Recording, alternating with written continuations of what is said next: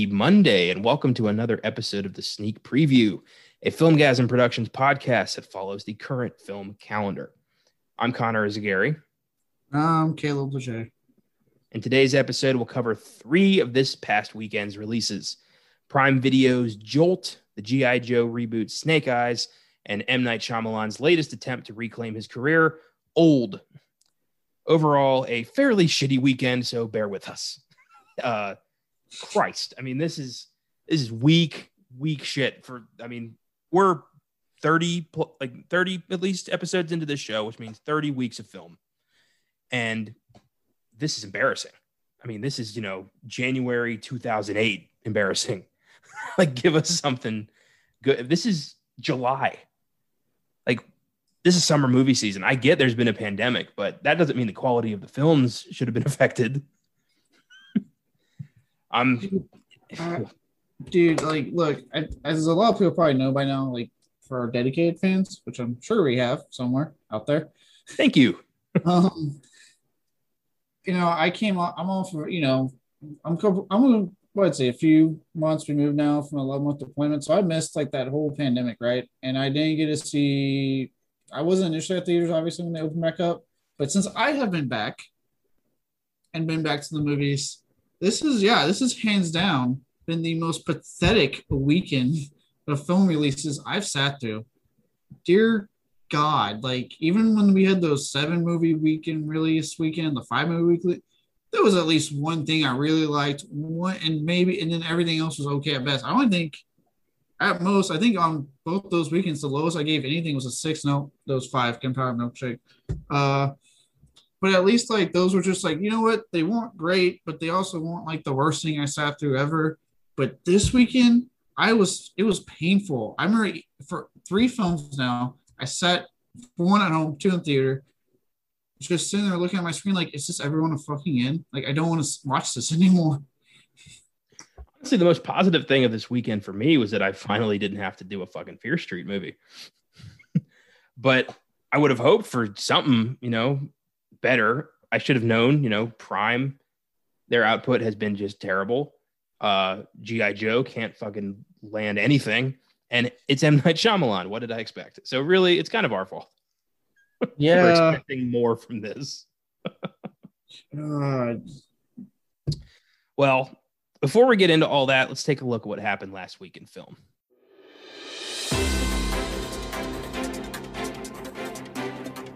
Last week in film.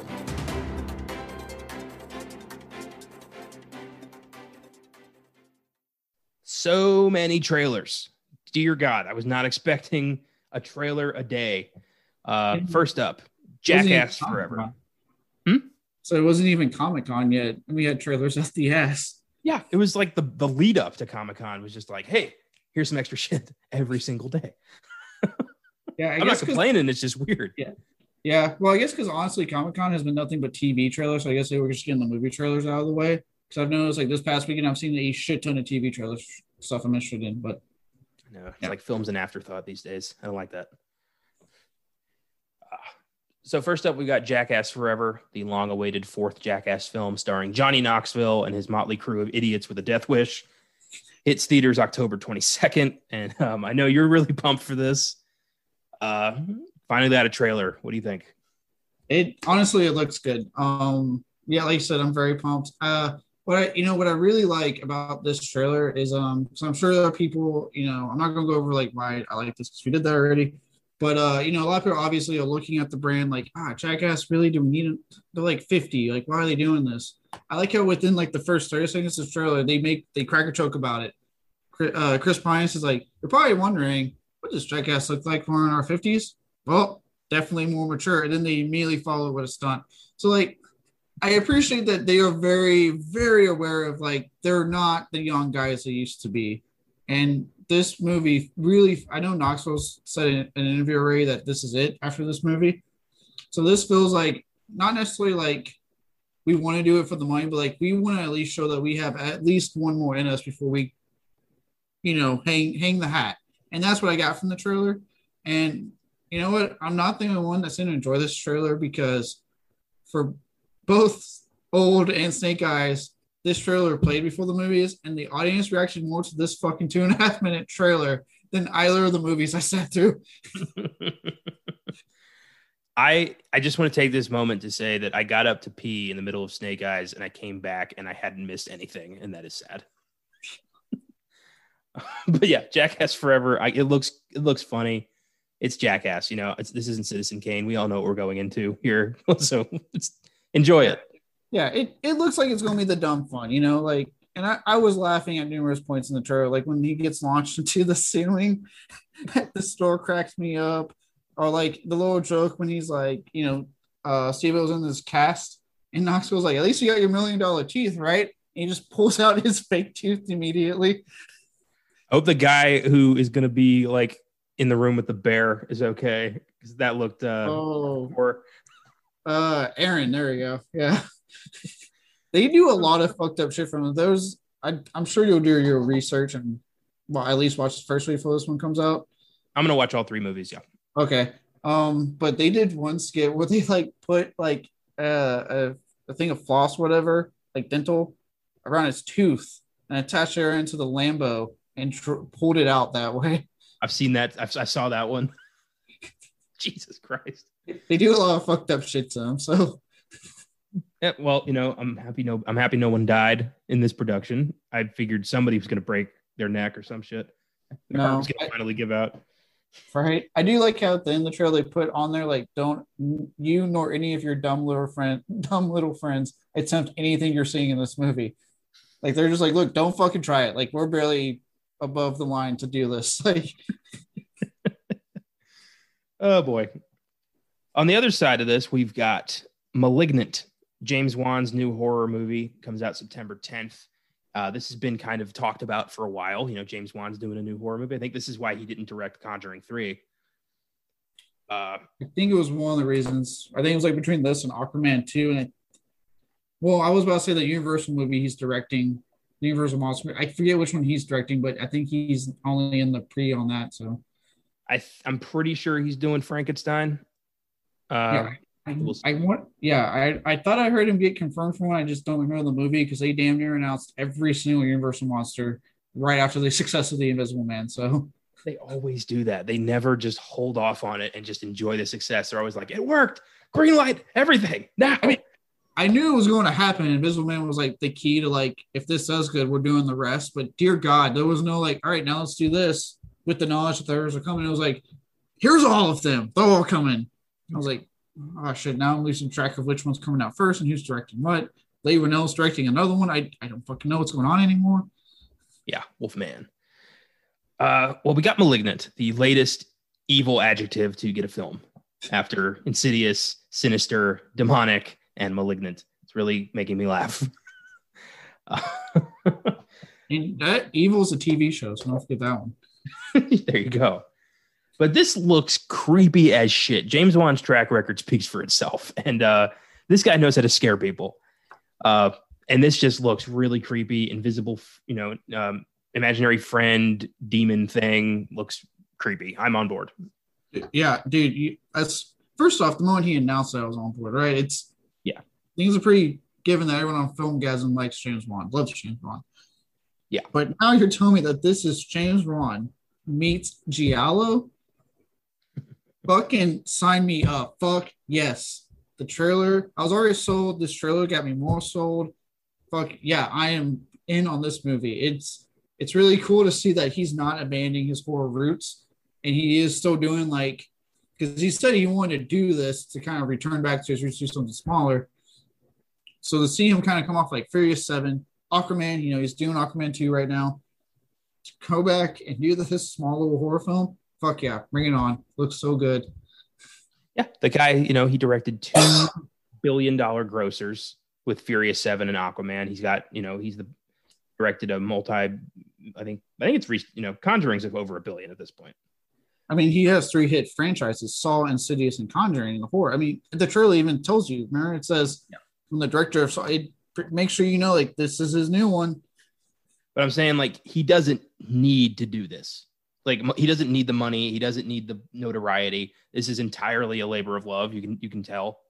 So yeah, this is going to be something special. It's gonna be something special, and I can't believe I'm saying this because I'm all I'm all I'm a little tired of franchises, but you think he's gonna go four for four on fucking franchises here? you think we're gonna get Malignant too? I don't know. I maybe, probably. if he creates another franchise, I'll be slightly impressed. I'll be like, God damn, is there anything you can't touch that isn't either a billion dollar movie or starts a franchise in the horror genre? we will see. Well, wait, that was the the movie Dead Silence. That was a dud for him. Even though I will defend that movie. Yeah, but that's early on. We all everyone fucks up early.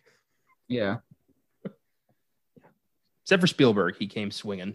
Like he came out swinging with Jaws. Yeah. he came swinging. He kept going. I would say when he started focusing more on his uh, Oscar movies is when I kind of lost a little bit. It's just because it seemed like he wasn't having fun anymore, really. But then he did Ready Player One. And I was like, oh, there's a fun Spielberg I like. Fuck yeah. Next up, we've got 645, a Groundhog Day inspired horror thriller that, uh, for some reason, is going to be coming out exclusively in Regal theaters on August 6th. Uh, I saw the trailer for this when I went to see Old at my local Regal theater. And this is not the time to be narrowing down a film's release to one theater chain. That's that's bad news. This is going to bomb so hard, and I hope this never happens again. I, yeah, I don't know who what the move is by just doing one. They're not exactly the biggest chain theater out there to begin with. Yeah. Like you said, not the time. I know, I know. Regardless of, I'm not going against politics stuff, but the point is, we're getting at the end of the pandemic. Regardless of what people are thinking about the Delta variant or not, just get vaccinated.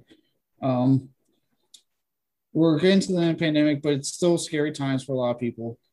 And an award, and even without the pandemic, an award of streamers and all these other ways for you to get movies, like being exclusive to a theater, is just not smart.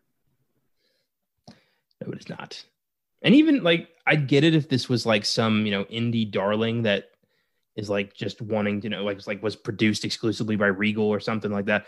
But it's a horror, it's it's a horror groundhog day, which they've done. I mean, I haven't seen Happy Death Day, but I know it was a success. And I just don't think this is necessary. Like, who's this for? It's it just seems like a bad move across the board. Like this is just something that it it has to be. To me, it just smells of something awful that just no one wanted. And Regal's like, oh, we'll show it. Yeah. So I'll see it, but I'm not. You know, I kind of want to pirate it just out of principle. You know. I would I would support you and stand by you, but uh, there's actually there's not a Regal near me, so they, it doesn't have my money. Yep, there you go. I'm taking one for the team this time. Watch it be like the greatest movie of all time, like the scariest movie ever, like an absolute masterpiece. And you can't. If I see if I see reviews for this, they're like nines, tens. I'll be like, I fucking hate you right now. You just read my review, and it's just like The Shining is dead to me. This is the new greatest horror movie of all time, kneel before it. And you're just like, fuck. At that point, I'm just going to double down and be like, no, I will not watch it. Let's be honest, it's not going to happen. no, it's not. This is going to be the last time anybody talks about this movie, probably. That's what's going to happen. Next up, Vacation Friends a Hulu comedy starring John Cena and Lil Rel Howery that streams on August 27th. Actually looks pretty funny. Just, you know, the friends you make on vacation, you know, when you go home, you forget about them, but not this case. No, they don't forget about you. They crash a fucking wedding. John looked, Cena's really proven to be a funny son of a bitch. So I, I think this is going to be interesting. Yeah, uh, it looks funny as hell. Like, like like you said, I like John Cena's comedies. Um, like cock blockers, he's fucking hilarious in cock blockers or blockers. Sorry, that was a big point of contention when it was getting released. Much like when Zack and Miri Make a Porno was coming out. Um, yeah. But uh, he, he's funny. I like Lil Rel Howery. He's usually pretty funny. You know, forever TS motherfucking A to me. but what I'm concerned about is that it's going straight to Hulu. As we'll discuss with a one of the three movies. The streamers are so fucking 50 50 that I'm always trepidatious when they That's why I'm trepidatious with the new Hellraiser. I love the director attached. I am scared to death that it's coming to fucking Hulu only. Yeah, I think, you know, Hulu and Prime have the worst track record. Netflix, I honestly Their I odds- their odds are better because they greenlight fucking everything. So Yeah, I was about it's not the best way to, you know, even the odds, but they are doing it. Yeah, I'm about to say I put all three together because I mean, yeah, Hulu and Prime don't come out as much shit, but very rarely is any of it good. And yeah, you're right. Netflix just does anything. So they believe in quantity over quality, but so much of that quantity sucks balls. Yeah, you're not wrong.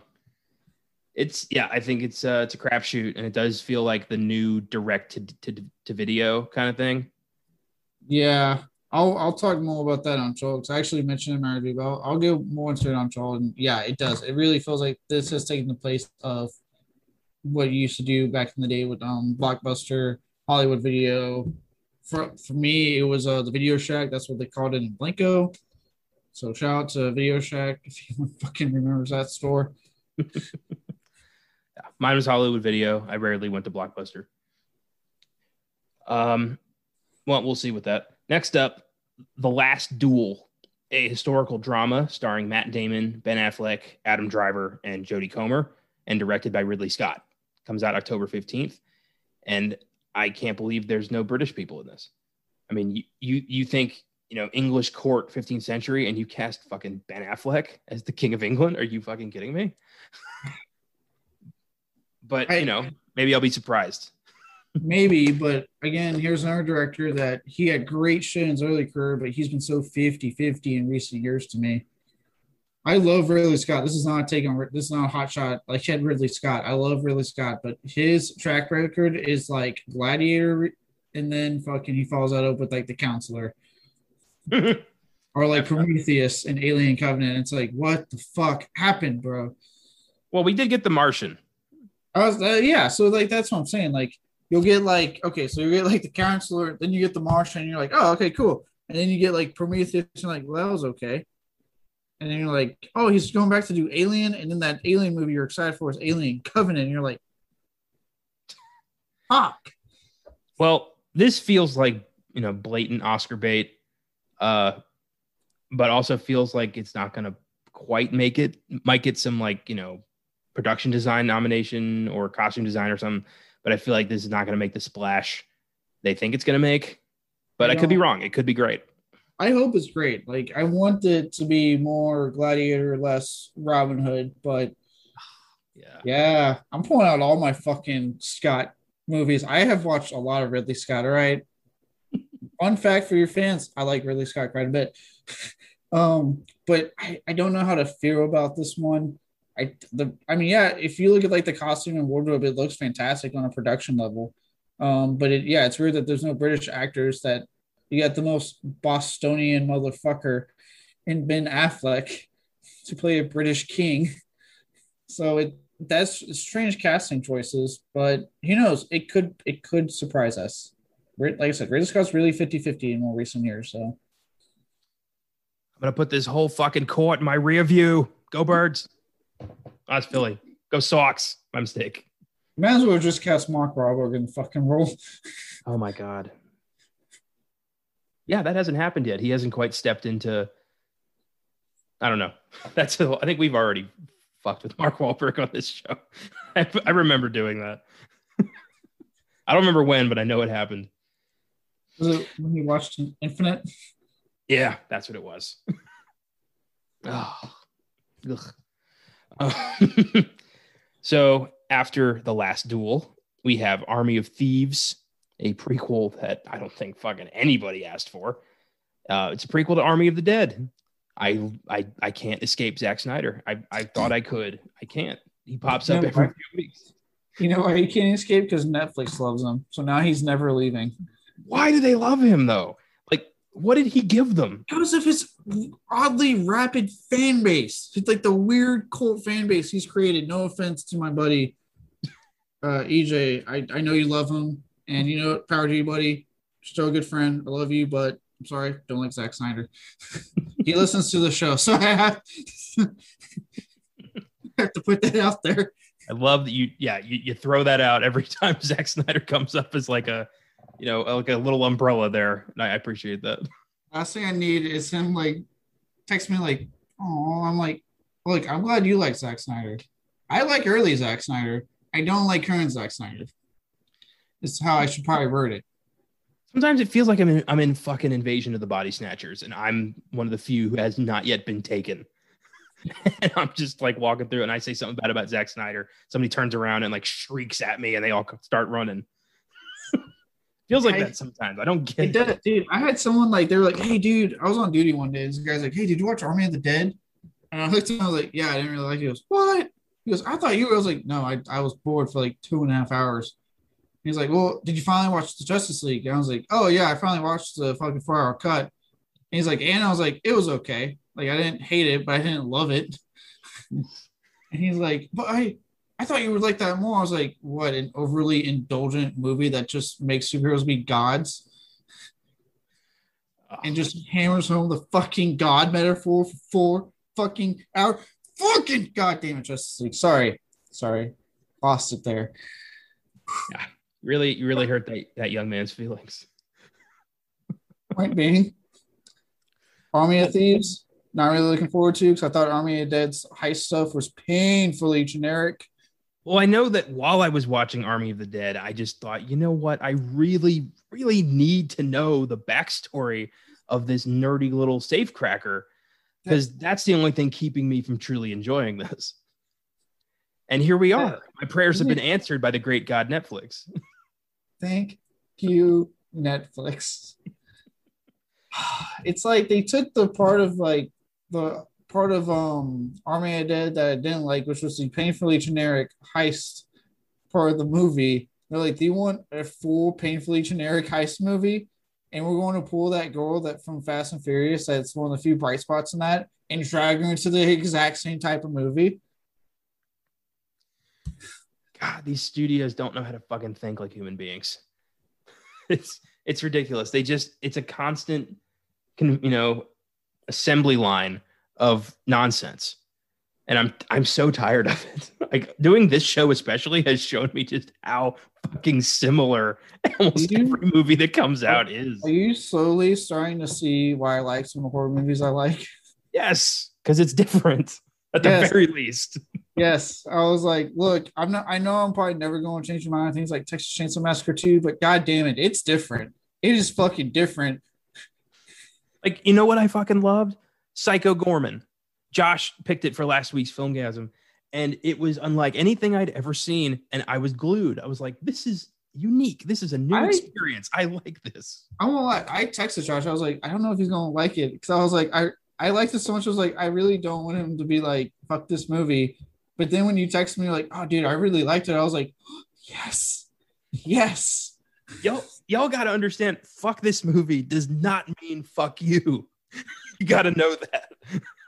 I know, but it still hurts sometimes. oh, well, yeah, I just, you know, like Jolt, for instance, I feel like we've seen something like this at least three times this year. And we'll get to it, but it's just something I noticed. And Army of Thieves looks, you know, literally just taking the, the zombies out of Army of the Dead, the one thing people liked, and just making it a heist movie. Like, who the fuck thought that was a good idea?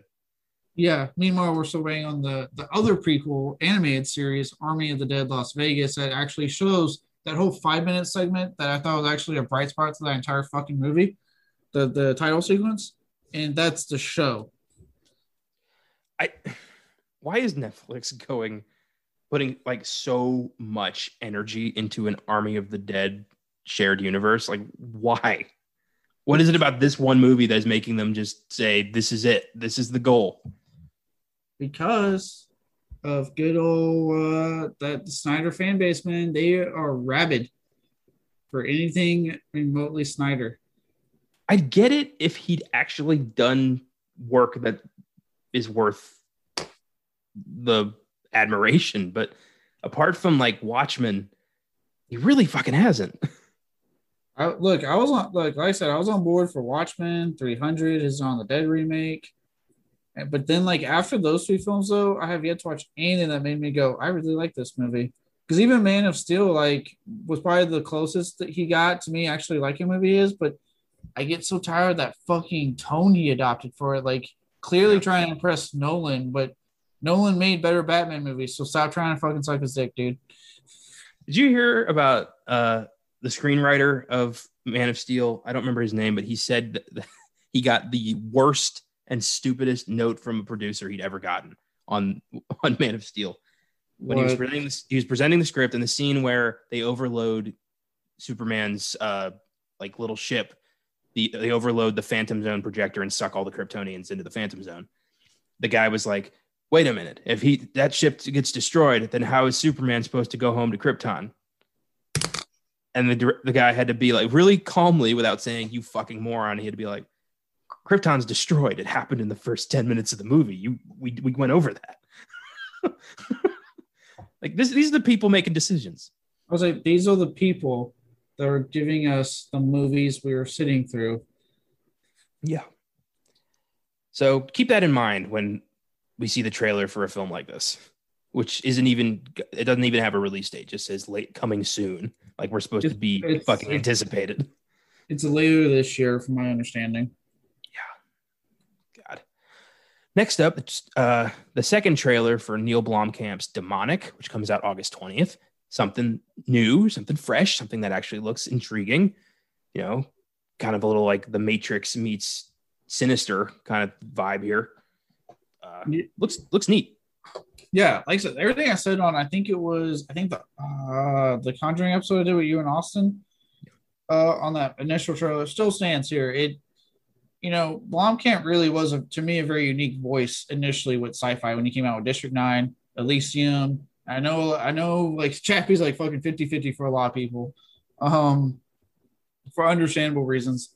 But you know, even even with Chappie, like he he had a very unique take on the sci-fi genre that he wanted to do and he was to me a very unique voice. So to see him, and he did have horror elements in those movies. So again, just see him kind of say like, i let me put my unique voice since I'm not getting the fucking Alien Five that he sure fucking got. Um, let me apply it to a full-on horror movie. Like, yeah, this trailer just enforced what I already thought initially, and yeah, I'm very curious what Blomkamp wants to do with horror. Like, I'm really, really curious, and if it's good, Blomkamp, give me more. I know you're. I know he's been talking about District Ten for a while now, but if the Demonic's like good and is successful, I I hope to see him do more horror movies. Well, I like that, you know, after Chappie kind of bombed and then he never got the Alien movie, he just kind of fell off the radar. Like he wasn't really talking about anything, he wasn't doing anything. And then the demonic trailer drops, like, remember me, motherfuckers. And here we are with a movie that looks really cool and I'm very excited for.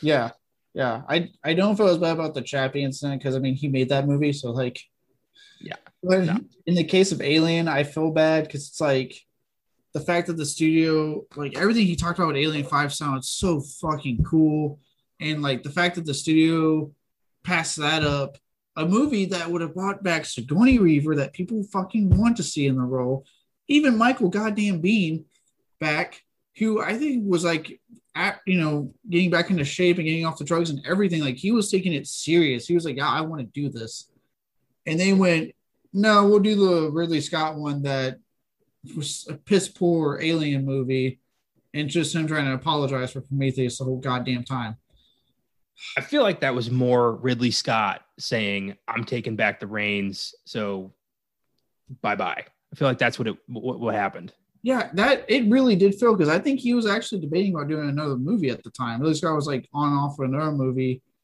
But then god bless this young fresh fucking face director right wants to touch his alien franchise which he hasn't even touched since the first goddamn movie. And he was he got all jealous and was like no i want to do it. I'm doing anything. It's like well you haven't really prometheus like so 50-50 on what you want to count it as so it's like if you don't take away prometheus you haven't really fucking done an alien movie since the first one ridley like james cameron did the second one david fincher started doing the third one but then the studio finished it unfortunately um that's not a shot at fincher for, for anyone gets mad at me i know he has his diehards it's he was robbed of that movie I'm gonna go ahead and just interject. Get mad, please. Try. We don't fucking care. Yeah. like it's not a shot at him. He got robbed of that movie. Like, and then I know this is a hot topic now. Recent allegations. Uh, Whedon touched Alien Resurrection, so it's like you haven't done it since the first film. So why? Who cares if Blomkamp wants to do a fucking new Alien? You know, I just, I don't know. I think, I don't know. I just know that we're never getting this cool Alien Five. Hey, But- we're never getting it. Hopefully, the show redeems. I know they're working actively on a show, so hopefully that redeems it. But oh god, what could have been? But yeah, demonic. Hey, you know what, Blomkamp? I hope this is the movie that tells the audience and all those studios that pass them up on that shit. Hey, motherfuckers, I'm back, and I got a horror movie this time. You can just suck this demonic dick, Hollywood. I wanted to say that. Chappie taught him how to be cool. I don't know. That movie, I fucking hated Chappie. That movie is so bad. You're telling me you don't like Die Antwoord acting? Oh my god. Well, I don't know why this guy decided to just put all of his eggs in the Die Antwoord basket. Uh, all right, another time we have a you know a podcast in the works that would be I think Chappie would be perfect for. Oh god, yeah. Oh, we keep teasing that. I wonder if everyone's like, "What's it gonna be?" I hope they are. They probably fucking aren't, but I hope they are. The few like the diehards, they're like, "What is this new show they keep talking about?" You think like that one week I was like, yeah, I got a lot of shit going on. That's why it's taking a while. They were like, oh my god, what's what's happening to Caleb? It's like, no, I'm just moving. That's if anyone's wondering, that's what's happening. I'm moving coast to coast very soon. Here's a little little nugget for you. Do you mean this show or the other show? oh, yeah. Stir, yeah, stir that one around in your cauldron. I don't know what the fuck that means. so, I'm just excited. Very excited Uh, too. Once the move's over and we, we do it, I'm very excited to talk about it when we actually do it. Yeah, me too. Finally, the second trailer for Dune, which sports an incredible cast and looks like it could either be an Avatar level hit or a John Carter level bomb, comes out October 22nd. There will be no middle ground with Dune. It's either going to be a huge hit or it's going to fall apart so fast. What if Jackass Forever beats Dune at the box office? I wouldn't be surprised. I really, I wouldn't. that would be hilarious. I love IMDb got bold. It's now called Dune Part One. Oh, they got both. They're not gonna wait like what it did and just waited till the end of the movie to call it it chapter one. Like you know when they were like, let's see if it's successful, and then one else that you know it's only the first of the book. They're just outright going Dune Part One. It's fucking. You're going to love this Dune. Well, Yeah. Villeneuve has not exactly been quiet about his plans to make this like a trilogy. No, he hasn't. But it's also been taken for.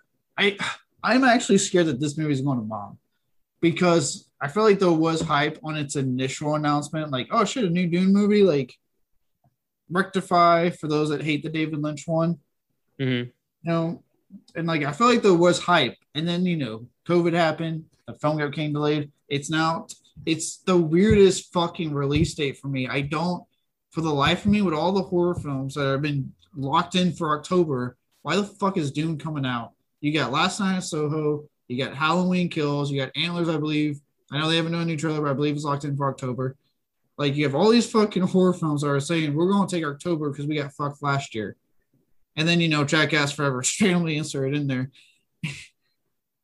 and the Wes Anderson film, and then Dune. Like I just feel like there's no fucking hype anymore, it's being a, a weird release date that I don't think I don't think it's going to do good. I don't think it looks bad. It actually looks like really good to me, but I don't think it's going to do hot. I didn't like that this new trailer revealed so many plot points. I didn't like that.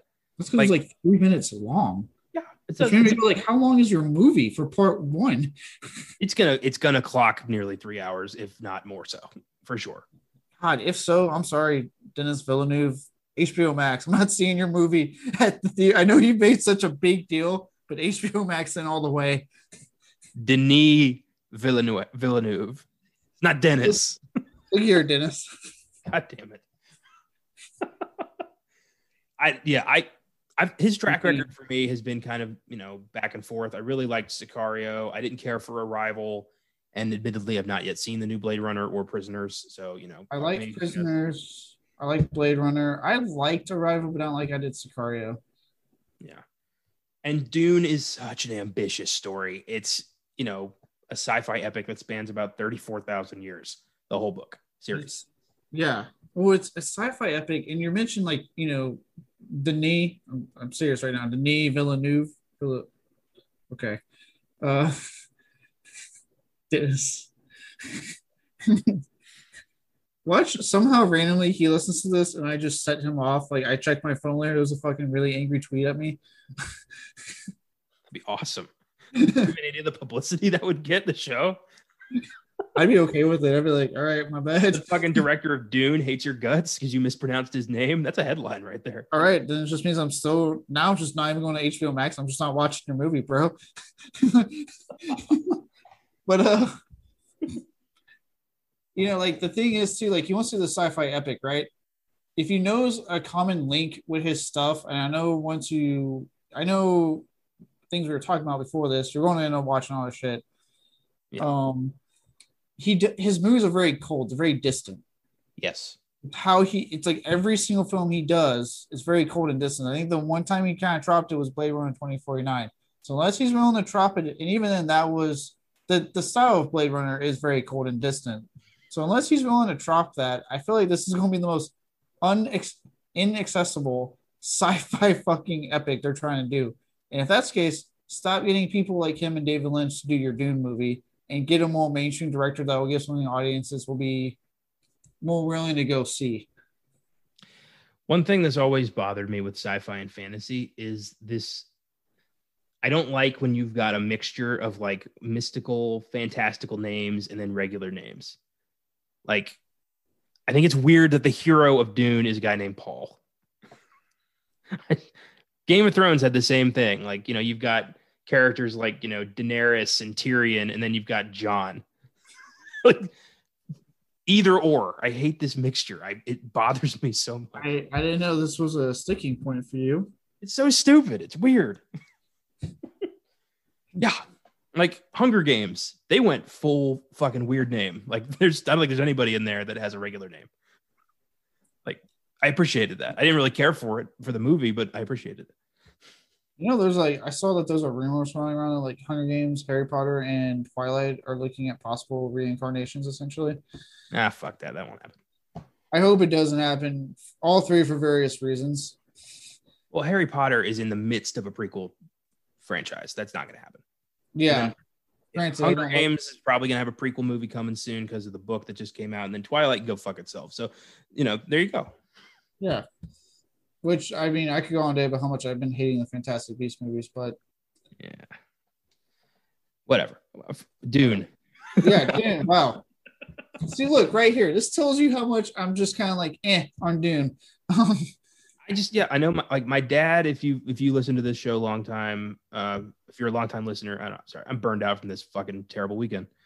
Um, if you've listened to this show for a while, if you listen to our episode on the Snyder cut of Justice League, then y'all met my dad, Tony Eyzaguirre, the biggest Dune fan in history. That guy's read all the books like six times. He's so excited for this, and I I'm just not. I guess it's not genetic because I I'm not. I'm just not. Yeah, I, I really think, unfortunately, you're only going to get the Dune fans to see this, like to mm. actually rush to the theater. Everyone else at most will be an HBO Max look. Yep, you got the Dune fans and the Porsche schmoes like us who got a podcast to cover. Yeah, and no offense, like it's already looking like my bank account's gonna be hurting in October with all the horror films I'm actively looking forward to. Like yeah. all the ones I named earlier, in case anyone's wondering, I'm looking forward to all of them. So and Jackass more than I am Dune. So I think Dune is going to, I think you'll benefit from a big screen, you know, experience with Dune. It's going to be that kind of movie, a very wide, you know, giant movie. So I'll probably see it at the movies. I don't know who the hell I'll go with because no one else I know wants to fucking see it. If I'm able to, I will against split theaters. But that movie, it's October 22nd, correct? Mm-hmm. That's coincidentally like a peak of when I am supposed to be like moved. So it may just because of personal things with that move, it might be hard for me that weekend mm-hmm. to see it. So it might just have to like be more so an HBO Max out of necessity. Well, there's a good fair chance that won't even be our primary that week. Uh, it'll probably go to the French Dispatch, and Austin will probably take that one because Wes Anderson is his is his bag. That's fine. Like I said, that's literally like peak when I'm supposed to be like worrying about a lot of shit. So personal reasons again, don't freak out moving. I may not be able to really be at theater that weekend. Much as I appreciate our fan base and doing the show, I highly doubt anybody's like really freaking out about that. I get letters in the mail somehow. Somehow they got my address. Are you gonna be okay? I feel like you're floating away like a balloon and I'm grabbing your leg, pulling you back down to earth there, buddy. No, I like to think we have a good fan base, you know? I do too, but I see the numbers. Anyone who keeps coming back, thank you very much. We need it. Love you guys. So that's the trailers of the week. Uh, interesting bunch, a lot of stuff to come out. I always think, you know, the schedule's complete and then Hulu drops some shit like Vacation Friends. And I'm like, oh, there's another one. yeah. God, I can't all day about the streamer show. Like, you just want a trailer the week before it comes out? Here you go. I'm like, stop doing that. stop it. Give me some time to adjust to this shit. Jesus Christ. Um, so moving on.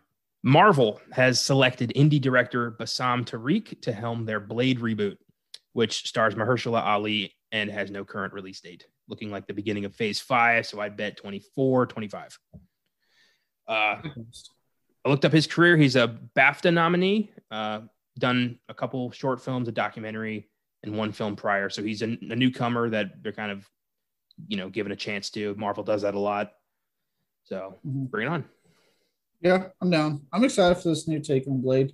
Um, so any news right now is good news with Blade. Um, yeah, I got I got a lot to say. I'm just excited for this new Blade movie.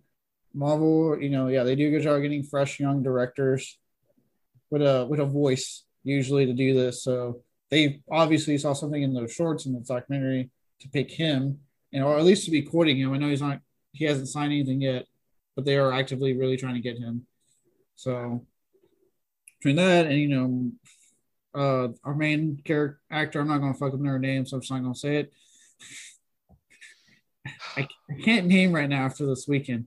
Uh, um, you know, being the one to code to Marvel about this Blade movie, like so far, we really sounds like we got a really special film in our hands in the MCU, and I'm I'm very excited for it.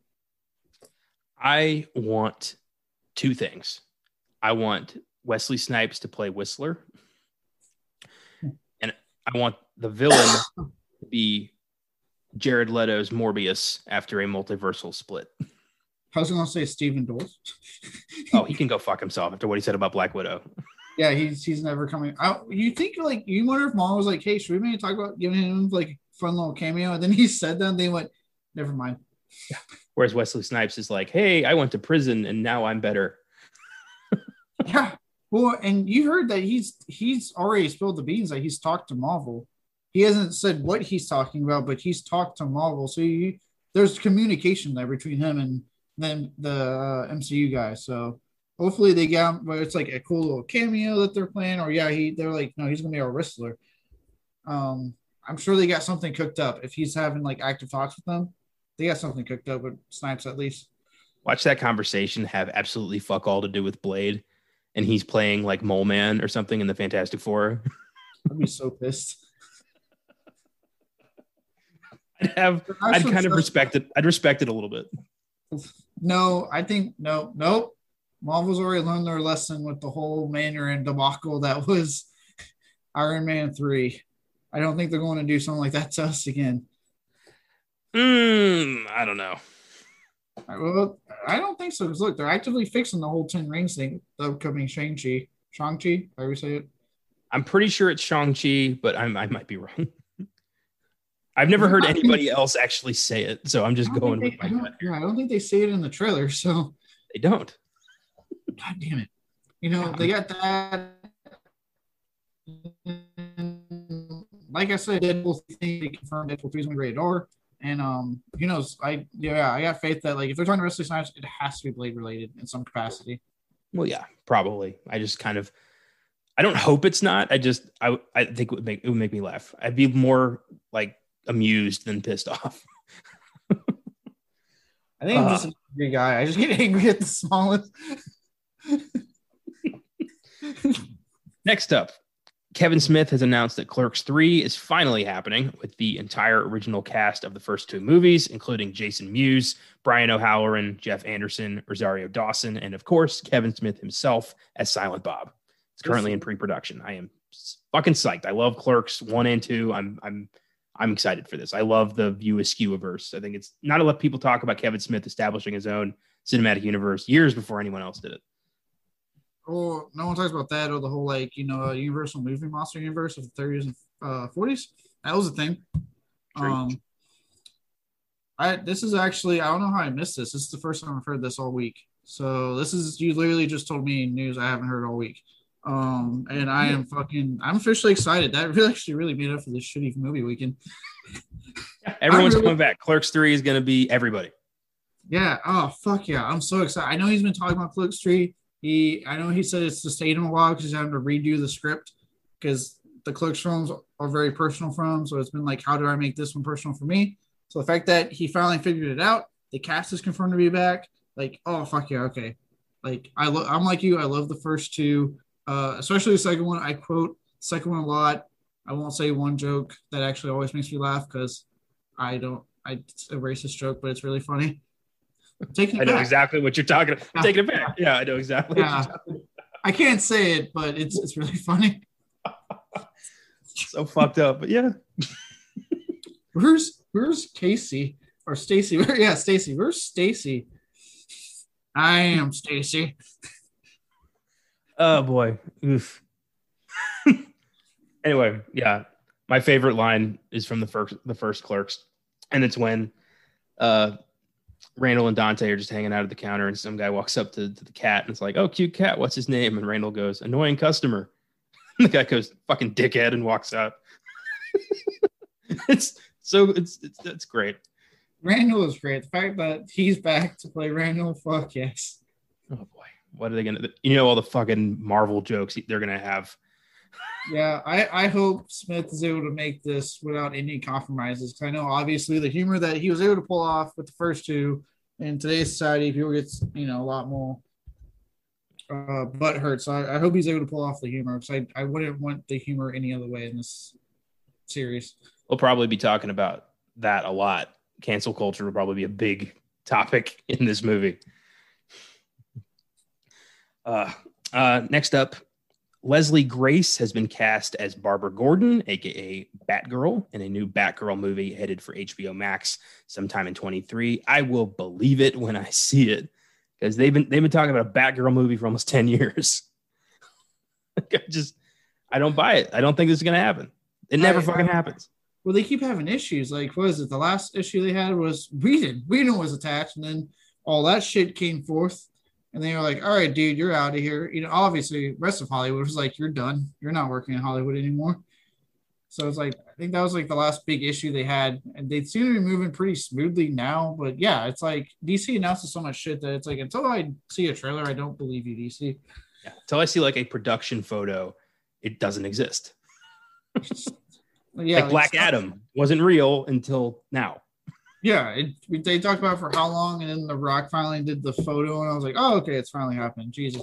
Granted, I'm still to this day don't understand how it's just not a part of fucking Shazam, but I know, I'm wondering how you know is Batgirl going to involve Batman at all, and if so, what which Well- Batman? again, DC is weird because as you know, in the Arrowverse, they did the Crisis on Infinite Earth storyline to make the multiverse into just one thing, away confusion. But now they've gone back without explaining it. They've gone back to multiverse on the TV side. The movie side wants to be connected, but then wants to be a multiverse. So fucking confusing. And then they they have no idea. They sit there and wonder why MCU is just fucking destroying them constantly. I hope the Batman and Batgirl is played by Robert Pattinson's stunt double, and they never address it. They just act like it's Pattinson, but we all can fucking tell like it's not Pattinson, but they just act like it because that's. I mean, they already don't give a fuck about their fans already, so why not? God, think about a movie I'm dying to see. I just want to see the fucking Batman movie. God damn it. Stop I'm- getting delayed. I want to see the Cyborg movie or the Green Lantern Corps movie. Like, That's, I- that, you know, now Green Lantern Corps is becoming a show on HBO Max. What about the Zatanna movie? Or That I is dead in the water, I believe. See what I mean? This just it's You- Same with Cyborg.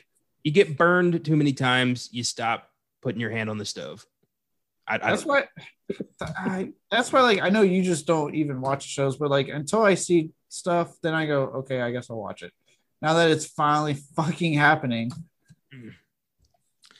Uh, speaking of something that is for sure happening because Marvel doesn't fuck around like DC does, Michaela Coel has been cast in Black Panther Wakanda Forever.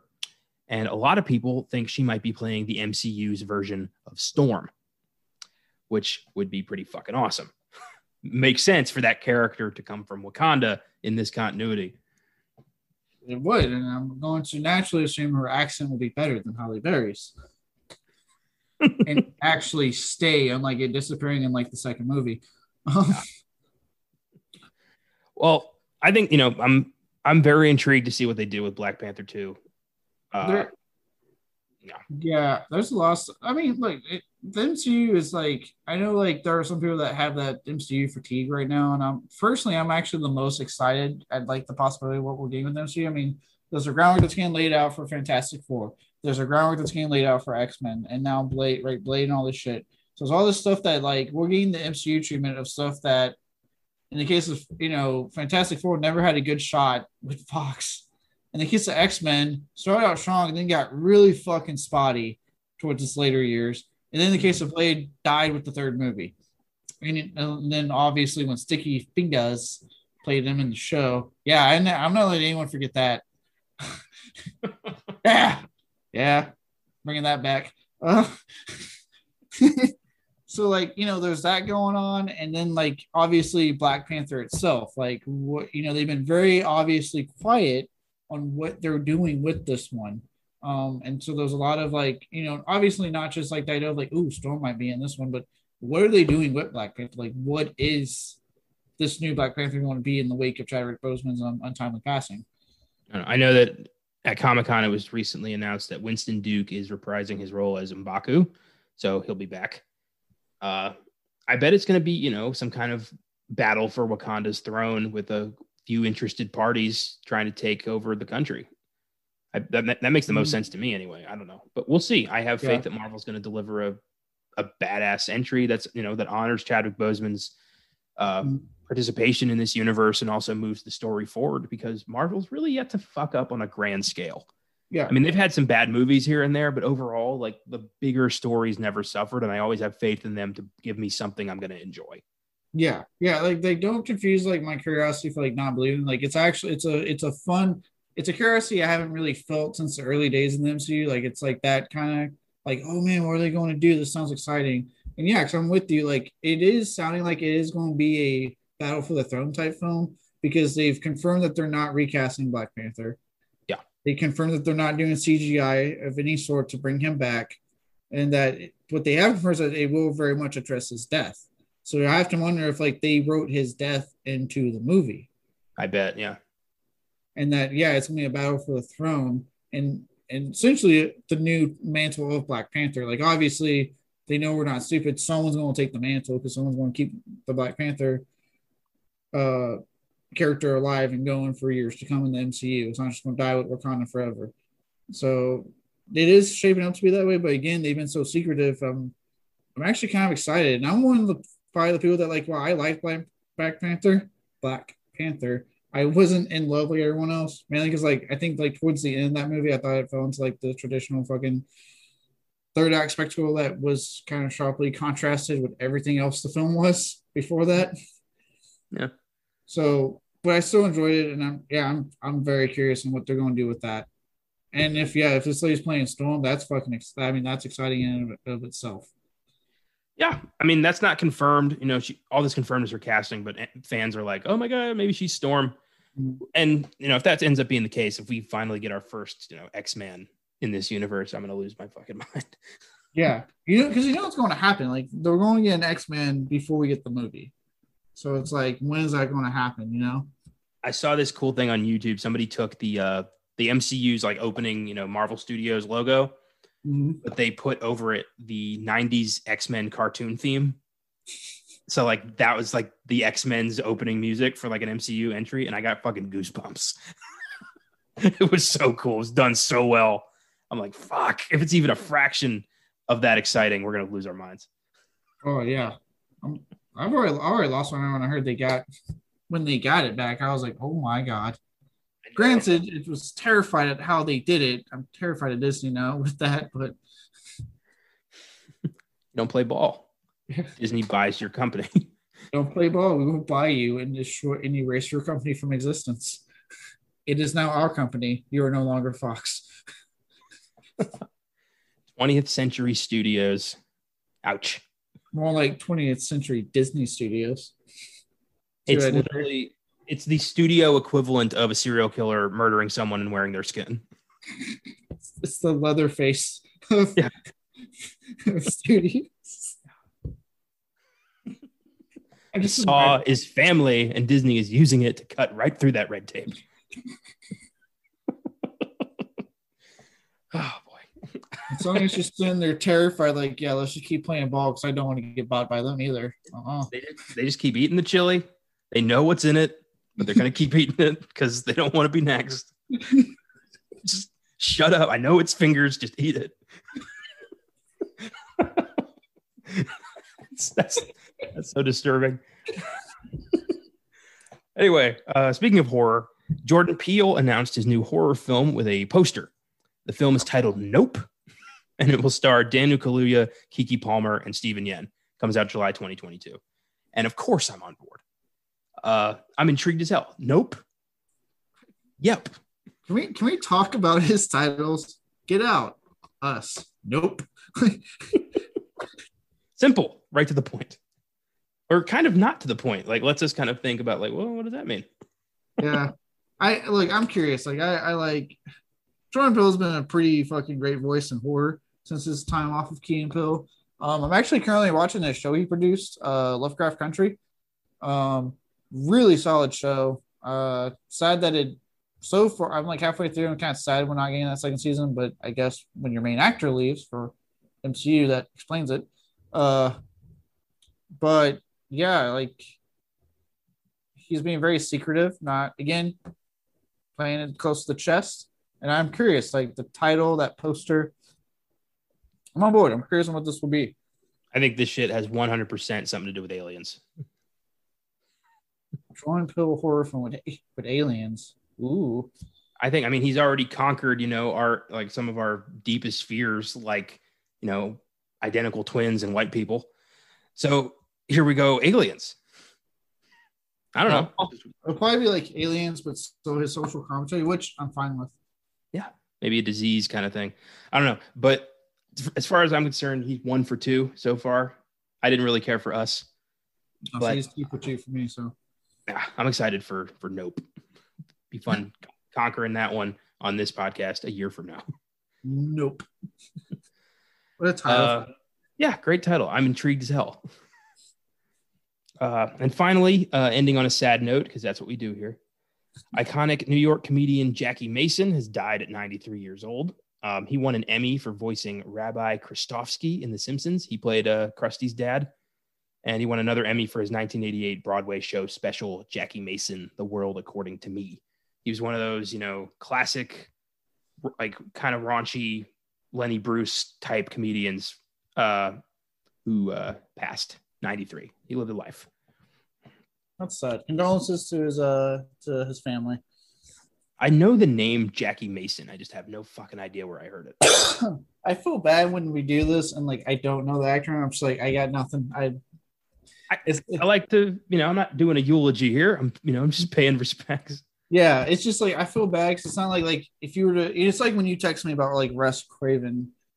I to this day will never forget that text and like I got visibly Yeah. taken and I had to, I had to go to my room so that I can't have to explain why the fuck I'm crying. And Well, just a couple weeks ago with Richard Donner, you know, somebody mm-hmm. who really touched our touched our lives. And I regret, you know, I, I appreciate Jackie Mason. I just don't really, I'm not familiar with his work or who he is as a person. So I want to, you know, mention him, but I, I got, I don't really mm. have much else to say. Yeah, no, no, it's good that we at least mention them because uh, obviously, as we learned with like in the case of like Richard Donner, right, like with a big name like that, that was like you said, it was like what third page fucking news. Like, how is someone that influential? So if he someone that influential and that big of a name it's that kind of news, you know, this poor guy got nothing.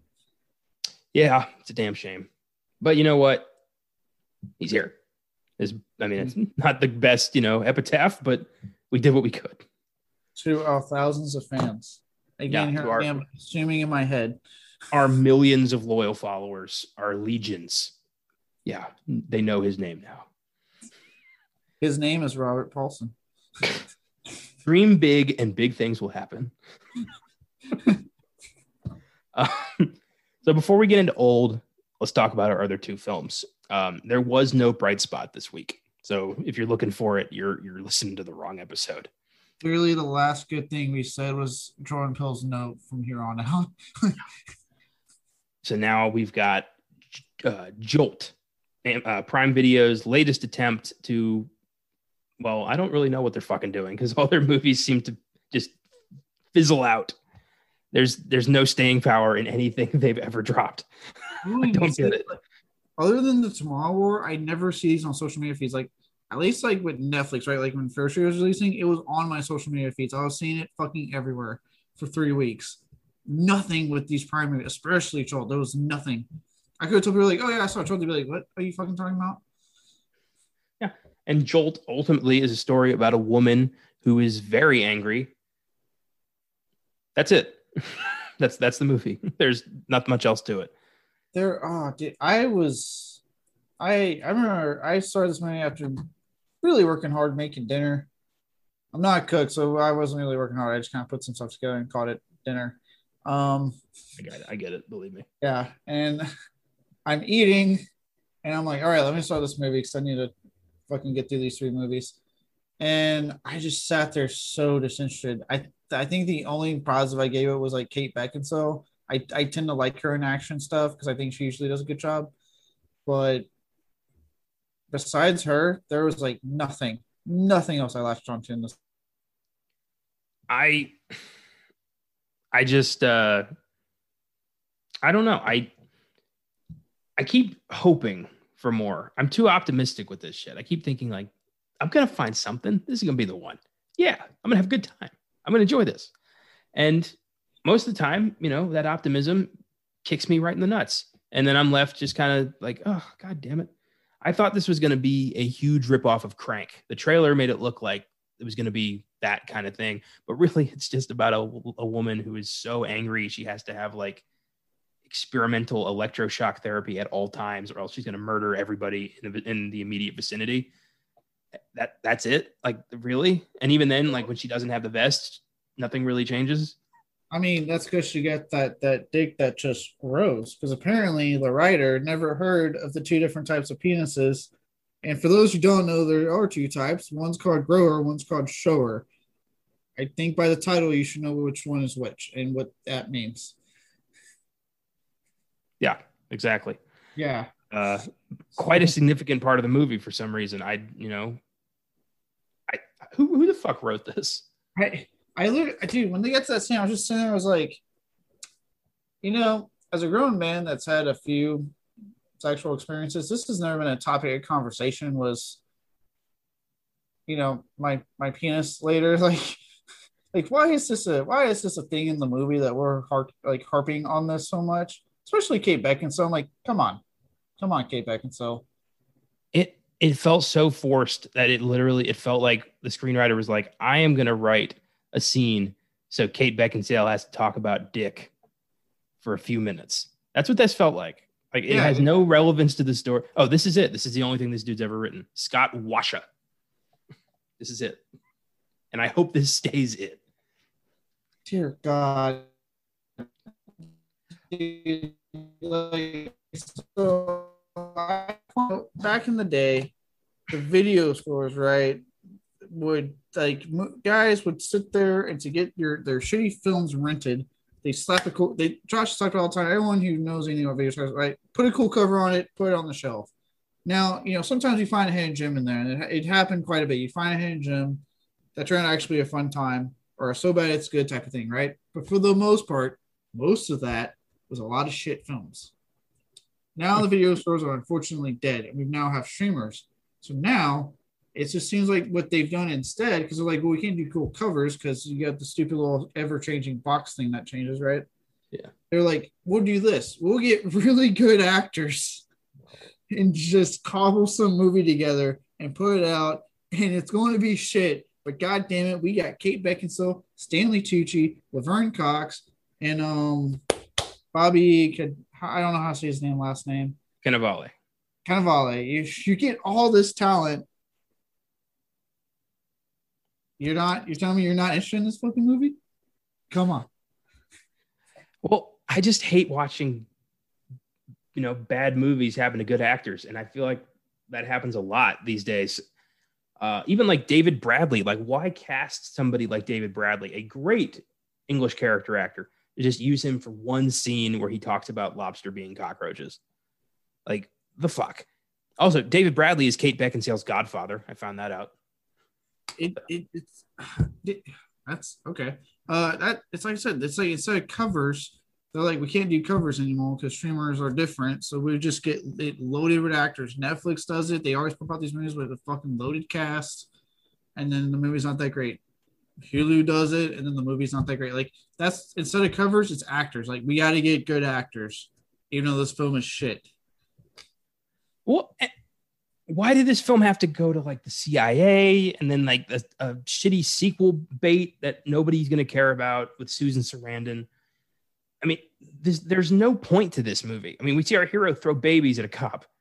It's just, it's fucking well, stupid. There's no point. Like, it, it has like plot developments that are happening out of fucking nowhere.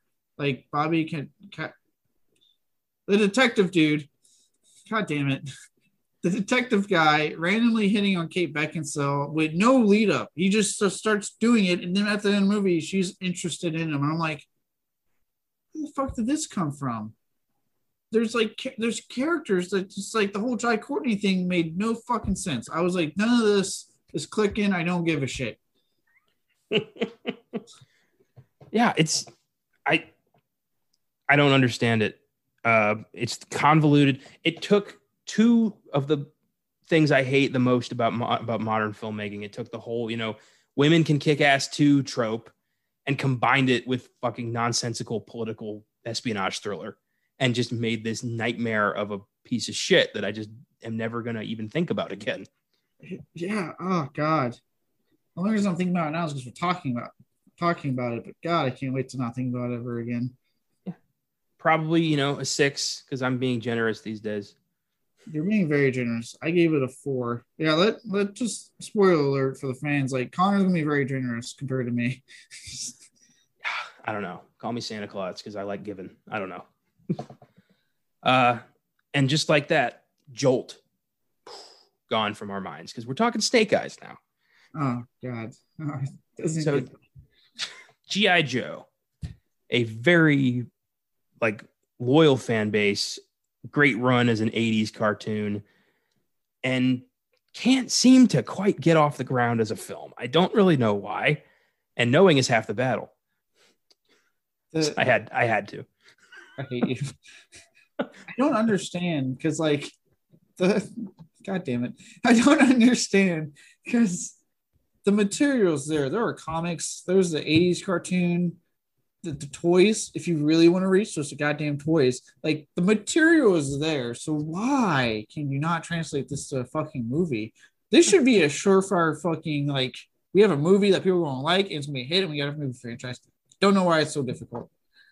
Yeah. The only people who can seem to make it work is Seth Green on Robot Chicken.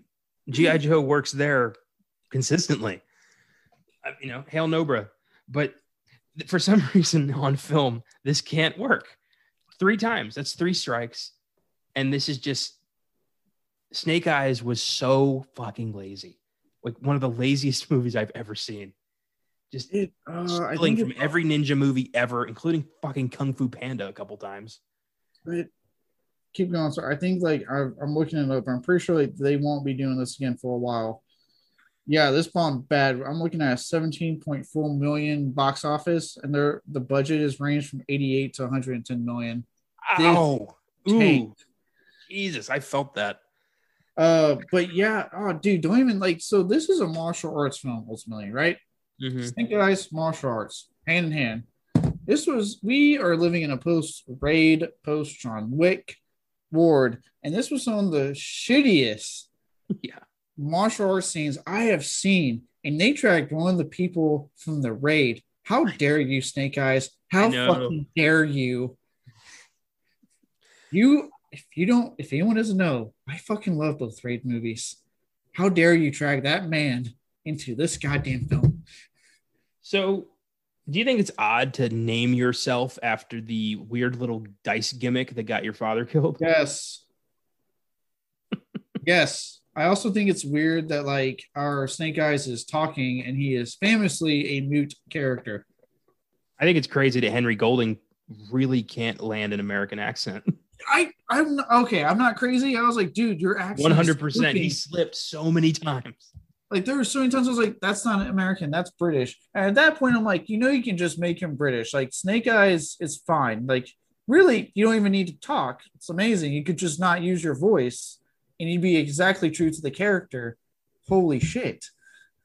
It really pissed me off that we got his costume for twelve seconds at the end of the movie. Yeah, for a sequel that no one wants because we didn't want based off the box office. We did not want this one. All the GI Joe shit seems so forced.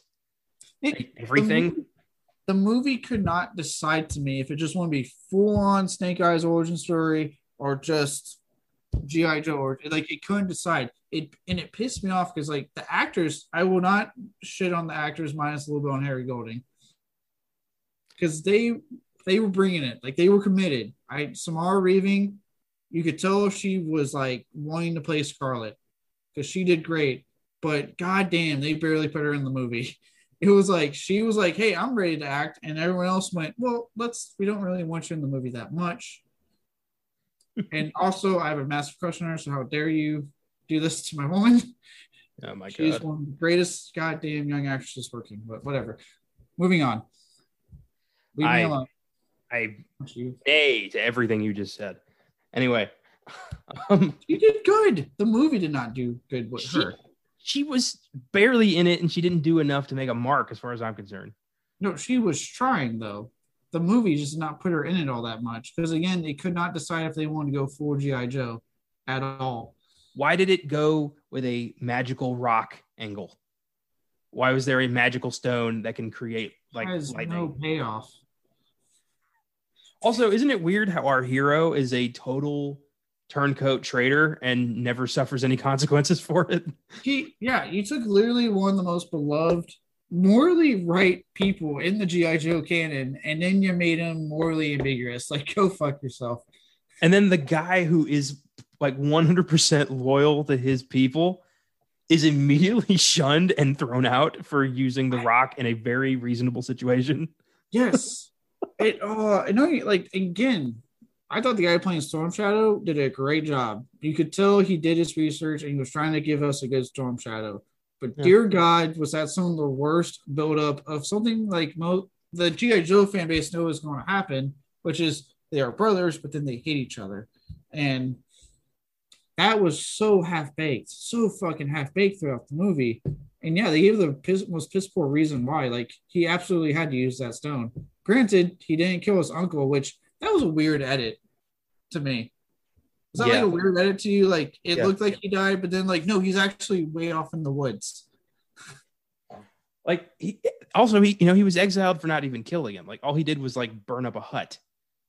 And he's immediately like, "You will never leave lead this clan. How dare you?" And he understandably he's like, "Fuck all of you." Like you're gonna let he, and over there is Snake Eyes just standing there having betrayed everything these people stand for. the fuck. Who who even give a shit about GI Joe, but even I was like, this is weird. yeah. It's like this is odd. And then like all the sequel baiting at the end of this one, I'm like, what? So I can watch a Naruto movie where you can't decide if you want to be GI Joe or Snake Eyes? Like, no, God no. Do not thank thank you America for collectively agreeing to not give this movie that much money. They never even brought up the vow of silence that never came up. And yeah, I'm like, you know, I'm like, of and I, I remember when they first announced this, man, I was like, of all the characters, why Snake Eyes? Like, I get it. He's probably the most beloved of the like the GI Joe brand, like the most well known, but he doesn't talk. I don't know. I can. I can name more more Cobras than I can Joes. Well, Like- that's what I'm saying. Like, okay, yeah, Snake Eyes because he's like he's a known Joe, but he doesn't talk. And then the actor you got can't maintain an American accent. Why didn't just let him be British? Would it matter? I don't, yeah, I don't think it matters because honestly, like his backstory, if- when I looked it up, there's not a lot. He's kind of like, um, like the Joker. Like, there's not a lot of actual backstory on this character. So it's like you literally had a fucking blank canvas you could have used, and all you had to keep true was he doesn't talk. But somehow, this is what you picked. This is what you chose. This was the script that you sat down and went, "This is it. This is the moneymaker." I think what pissed me off the most is how they tried to make the Storm Shadow thing a big twist. Like from the beginning, you're like, yeah, of course he's gonna be fucking Storm Shadow. Yeah. And they, you know, the whole like you're getting that look like a shadow before a storm. Like oh, Honestly, ooh. Yeah, there was that weird, like again, another oddly edited scene. Like the way they did that scene was weird. Like there was like a extreme close up, and he said his line, and then they cut away, and I was like, "What?" I don't know. The action sequences were just edited so fucking poorly. None of it looked realistic in the slightest. I, I didn't feel there were any stakes. Like There, were- how how do you take a fucking character that's known for his martial arts acts and then give you some of the worst martial arts I've seen, and then And then for Scarlett to be like, hey, guy I've never met who has no military training and has very much proven he has no loyalty to anybody. Hey, you want a job? Ah. And then this is the thing. So, you know, again, how we talked about like Jolt's right, you know, pro women thing. Did you notice that like the females in this movie were severely just shoehorned? Like again, I'm saying by it, like it looked like Samara Weaving and I can't remember her name, but the lady that was playing um the Baroness, both were trying to do something. Like they were both trying on their end, but the movie was just like, I don't want you in this movie all that much. I've never, I'm not really, you know, I don't follow G.I. Joe. I never really watched the cartoon. So tell me if this is isn't weird, but it felt odd that the Baroness would immediately be like, "Oh yeah, I'll team up with the GI Joe for like an hour." It was weird. Like, and if I recall correctly in the cartoons, the little, because I'm, again, this was an age cartoon, so way before my time. But what I remember correctly is like they never at any point teamed up. Any of them teamed up with the Joes. Because it was always them. It was always GI Joe versus Cobra. That was the whole Yeah. thing. So it was it was just weird. That's why I say like I I remember watching it thinking, you know, I would be down if this was a full-on G.I. Joe movie and I got to actually watch both these actresses do their parts. Because again, it looks like they're trying, but the movie was just like plot convenience, barely puts you in it. Like, fuck off. Well, we've shown like so three strikes. This is this is never going to work as a film franchise. So why not turn it into a show? This would I work see- great as a TV series. Yeah, I, I think in for my review, just do another cartoon at this point. I was like, just try again with a cartoon. It seems to be the only thing. Oh yeah, show. Because I mean, you, my really honestly, minus Henry Golding, they had a really game cast. Like the, you thought the cast was trying. It's and Harry Golding was trying, but his accent just fucking kept slipping. But it's like, yeah, this movie did no one favors. I don't, I, I can't express enough. I don't blame the actors. I absolutely blame the movie. I blame the writing. I blame the direction, the fight choreography. All of that betrayed them. And they were probably just simply trying to make something work. Well, it didn't. It did not. No, it failed miserably. I give it a six, and I don't really know why. I could go lower, but you know, fuck. Uh, yeah, you were generous on this one as well. And I also actually gave this as four as well. boy. Well, Not happy with this weekend. with that, I again say hail Nobra, and I think this is a good place to to move on to our our big old steaming pile of movie for this week. Uh, Old was written and directed by somehow Oscar nominated filmmaker M. Night Shyamalan. Who keeps reminding audiences that his deal with the devil appears to have expired after four films. He got The Sixth Sense, Unbreakable, Signs, and The Village, and that was it. We got a brief glimpse of talent again with Split, but here he is having squandered his third or fourth second chance. And I don't get how this guy keeps getting funding for films. After The Last Airbender, honestly, that should have been it. After Earth.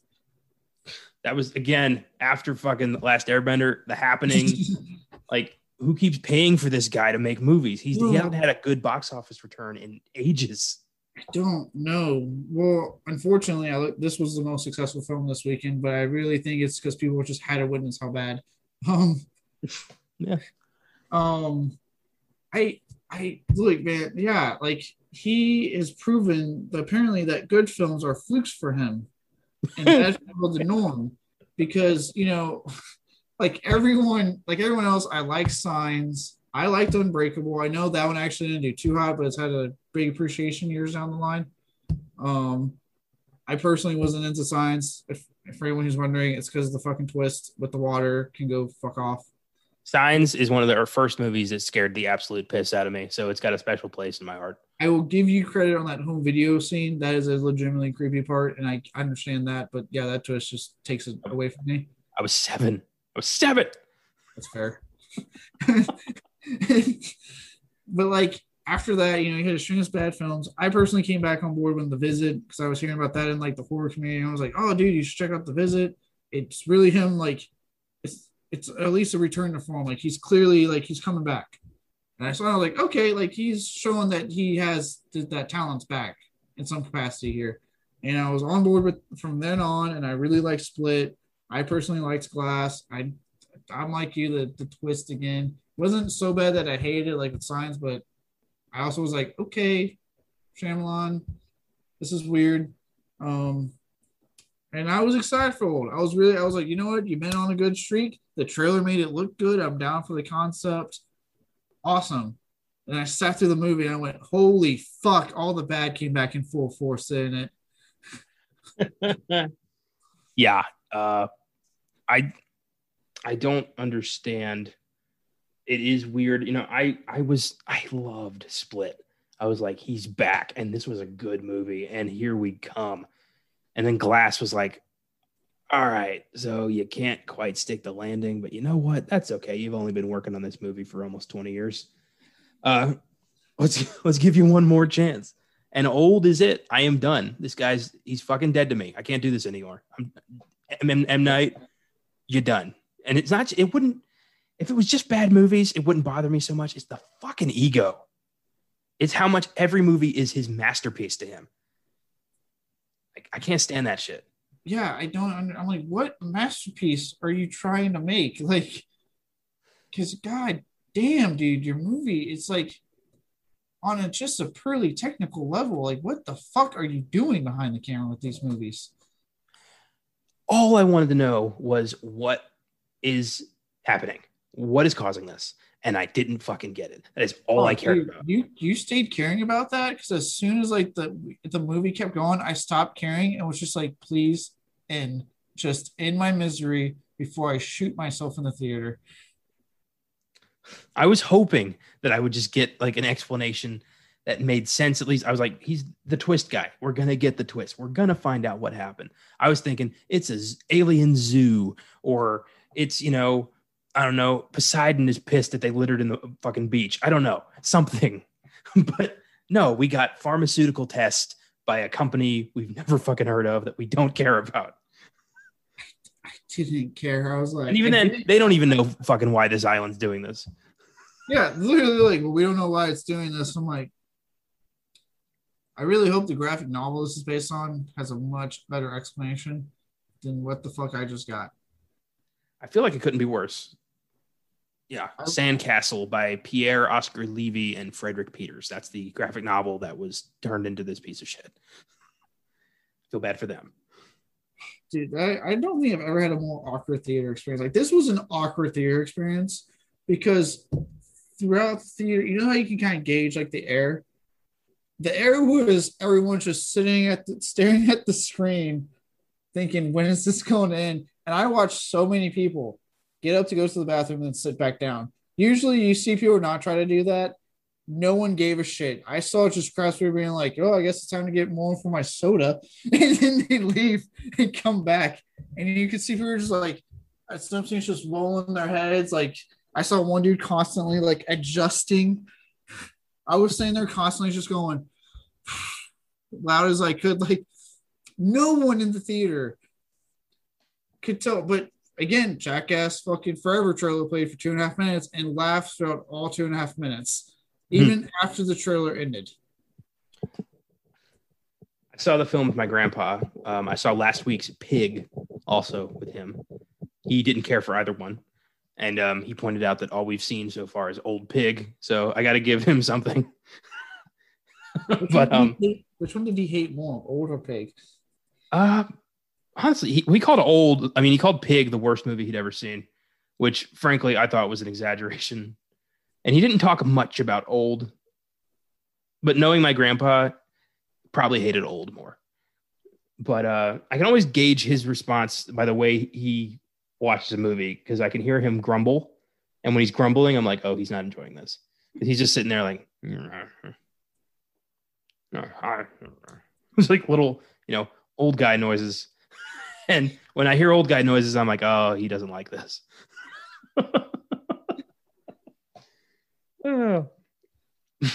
I don't think he knows about that. well, I do. Um, let's talk about the cast of this thing, uh, who are probably the best thing about this movie. They're trying, but the words they're supposed to. Oh, before we get into it, I want to point this out. I pointed this out in my review, and it's something I only just realized about Shyamalan. I don't think he understands how people talk. No, and it's hard, for, you know, because it's to the point where it's hard for me to even say they're trying because it's some of the most awful delivery and stilted dialogue I've had to witness in a, a fucking big budget Hollywood movie. But I'm talking Sixth Sense to old. Every film he's ever done, the dialogue feels so inorganic, feels so forced. And I'm like, I just, I'm, I feel. Hi, I I'm John. I'm a doctor. Okay, John. yeah. Like I realized it with old. Like I had this Kaiser Söze moment where I'm like connecting all of his other films. Like, holy shit, He's never had a natural conversation with anybody. this is my wife, Jolene. She's a psychiatrist. All right. But like telling, you know, er, on the drive there, telling the kids, like, you know, don't spoil the moment. Like, that's not a thing people say. Like, it's just, it's weird. I don't know what it is about this guy, but oh, it's the movie is filled with things people would not say Well, like when they're figuring out like maybe it's some kind of time loop and it's like a half hour is one year of our lives like how would you fucking put that together how would you ever put that together yeah and oh by the way for our fans who are listening right now how we're saying the this dialogue right now is damn near exactly how it said in the movie just so you know yeah like they never seem to have a moment of like what the fuck you know they're always just like okay now this is happening all right now we got to deal with this oh our three year old is now a pregnant teenager. Okay, I guess that's over now. Uh, moving on. Like moving on. Take a moment to be like, the fuck is happening? No, except the only one who ever show like is spiking above like a regular talking voice is the Asian who's constantly yelling everything he says. Did you notice that? It bugged the shit out of me. He everything. I'm going to go swim over there. Mm-hmm. Could you not yell? Like I don't understand the loud voice they're all standing around you. Oh, and by the way, for any of you wondering who did see this movie, The Missouri Breaks, 1976. Jack Nicholson and Marlon Brando. Is that that the movie? That's the movie that the crazy doctor is constantly trying to remember. That it has nothing to do with the plot of this. Schizophrenia. Yeah. Well, you if you if you obsess over a movie, you're schizophrenic. That's what I fucking learned from this goddamn movie. Well, and I need to be locked the fuck up because I am obsessed about a lot of movies. In fact, all four of us need to be locked the fuck up. oh my god! So we've got uh, Gael Garcia Bernal as Guy. What a creative name. Uh, um, a father, because that's pretty much it. He's an accountant. One, could one argue that's kind of racist because he's French and his name is Guy? Is he French? I, I want to say French. Gael Garcia, he's Mexican. Mexican? The actor's Mexican. I'm, the character might be French, but the actor's Mexican. Oh.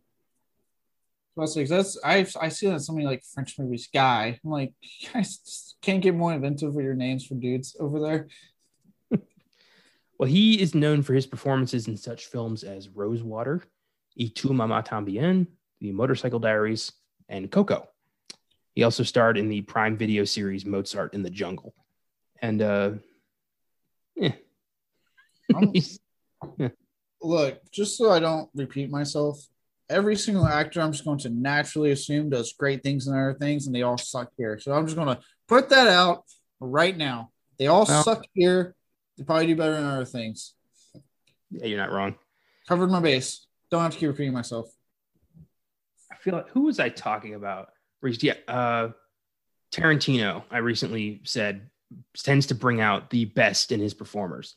I think I was talking. Where, where did that come from? One of our episodes uh, on one of our shows. But I realize M Night has the opposite effect. He tends to bring out the absolute worst in almost everybody he works with. Yeah, even uh, was it Alex Wolff? You is a rising star in my opinion. Doesn't do a lot of good in this one. The only people he's ever managed to really like bring out something special is Bruce Willis and James McAvoy. yeah, yeah, he did do good with them. Yeah. I don't know. swing away. Um, Vicky Krieps, Cripes, Crepes plays Pris- Prisca. Was it Prisca? Prissa? Prisca. Prisca. Remember, she kept saying Frisco. Think Fresca when, when I, because you know, Shyamalan doesn't know how to fucking name human beings either. I fucking thought it was Fresca for about half the movie. Yeah. um, God, the fucking names in this movie. We'll get to one. You know what I'm talking about. She's a mom with a tumor and is going to leave her. I don't like this character because they try to like excuse infidelity with like I'm dying, which is not a great character choice. It's I don't know why they're trying to make her like sympathetic. I'm like she's a horrendous human being. It's like her husband wasn't cheating, was more willing to support, and she ran away in the arms of some I'm assuming young lover, younger lover, and usually how it happens. Yeah. Um, all because she has a tumor that, based off this movie, shouldn't be a big deal because all she had to do was get it removed, and they have the money. So I don't it understand. It was incredibly operable. Like they literally carved carved out a watermelon on the beach. Like it wasn't even attached to anything. It was just a tumor. Yeah. I don't think M Night knows how cancer works.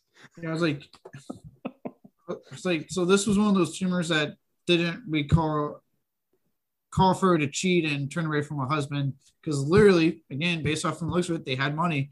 They could have gone to a doctor and gotten it removed very early on before it would ever got into a cantaloupe sized thing. Yeah. And he seems like a good guy. Uh-huh. yeah, they, he's not portrayed as a dick. He seems to be a good father, good husband. Like I did, I did. God damn it, Shyamalan. God damn it. Uh, Krieps has also appeared in such films as Phantom Thread, The Girl in the Spider's Web, and Colonia, which was pretty good. You ever see Colonia? I haven't seen any of the three movies you just named. So just to cover my bases once more. Phantom Thread is really good. It was Daniel Day Lewis's final performance before his retirement. That one I've been wanting to watch. I have been wanting to watch. And then uh, Colonia is a uh, dramatized like a dramatization of true events that happened in South America. Emma Watson and Daniel Bruhl. Uh, Daniel Bruhl is kidnapped by a new regime and thrown into like a religious work camp that's cr- like crazy cult compound, and Emma Watson breaks in to try to save him. Uh, Michael Nyqvist, uh, Viggo from John Wick, he's the bad guy. He's the crazy oh. cult leader. Okay. Oh shit, crazy cult. God, he plays a great bad guy. He really fucking does that movie was I was expecting that to suck, and I was drawn in. It was like shit, this is creepy. You know, cre- cults creep me out. Oh yeah, those are creepy. Cults are just inherently fucking creepy, man. Oh yeah. Um, Rufus Sewell plays Charles, a psychotic doctor, and he's constantly reminding you of it. Sewell has appeared in such films as Abraham Lincoln Vampire Hunter, The Illusionist, A Knight's Tale, The Father, and The Legend of Zorro. Count Armand. I've given that movie so many fucking chances. he's a he's a that guy for me. I, I recognize the name. Mm-hmm. I recognize him when I see him, and I'm like, hey, that was that guy. Yep. He's actually probably one of the few people that seem to be trying to actually elicit a good performance. I don't know. His character was kind of an asshole from the beginning, where he's just like, you know, like your kids look fine to me. Stop talking to me. yeah, your kids look fine. My wife's hot. I have the most glaringly obvious form of violent schizophrenia I've witnessed. Not subtle at all. Uh, Abbey Lee plays Crystal, Charles's vain wife with a calcium deficiency that she informs everybody about. Uh, I know whenever I go anywhere, I am constantly telling everybody what my physical ailments are. I don't know about you. I, yeah, you know, I, God, do it all the time because you know we don't live in a world where there's pills if you have calcium deficiency. It, M Night, take. There's a bubble. Uh, well, Abbey Lee has appeared in such films as The Dark Tower, The Neon Demon, and Mad Max Fury Road, and she's also a frequent player in the HBO series Lovecraft Country. So she's uh, again, that's why I say good performances, right? Uh, she's really good in Lovecraft Country. I really like her character. She plays a uh, this like mysterious woman that may or may not be good bad like we don't really know her true motives and she like does a really good job. I really like her in it. There's a actually a twist i won't ruin it in case you ever get around to watching it. Um there was like a twist halfway through that i just watched a couple nights ago that made me go oh shit but she's really good in that. Um i forgot she was in uh, mad max fury road. She was one she was uh, one of the more she had she was one of the girls that had more lines than the other ones i believe memorable, clearly.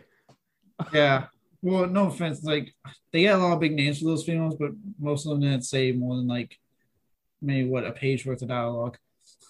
I did want to tell you before we started recording, but you know, fuck it. I did start watching What We Do in the Shadows, and uh, I'm three in, and it's fucking hilarious. I'm gonna keep going. Told you. Well, after What We Do in the Shadows, Holliston. It's gonna be a great fucking two for for you. I tried to watch Holliston. I couldn't. I couldn't get into it. I don't care for I don't like laugh tracks, and it was that's part I, of the joke. It was so stupid. I couldn't. I, I just wasn't. Part sold. of the joke, though. God. I, am sorry. You got you got me into one. Enjoy the it, take the win, take the W. I want I want the two W's. Alex Wolff plays teenage Trent. We talked about Wolff last week with Pig, and you know he's the kid from Hereditary and the new Jumanji movies. Uh, definitely, you see at a rising star. Um, plays a you know a kid who becomes an adult way too fast. I thought pretty well. Yeah, he he was probably one of the few. Again, I'm not gonna say he was great compared to some of his other roles, but you tell that like he was giving it his all.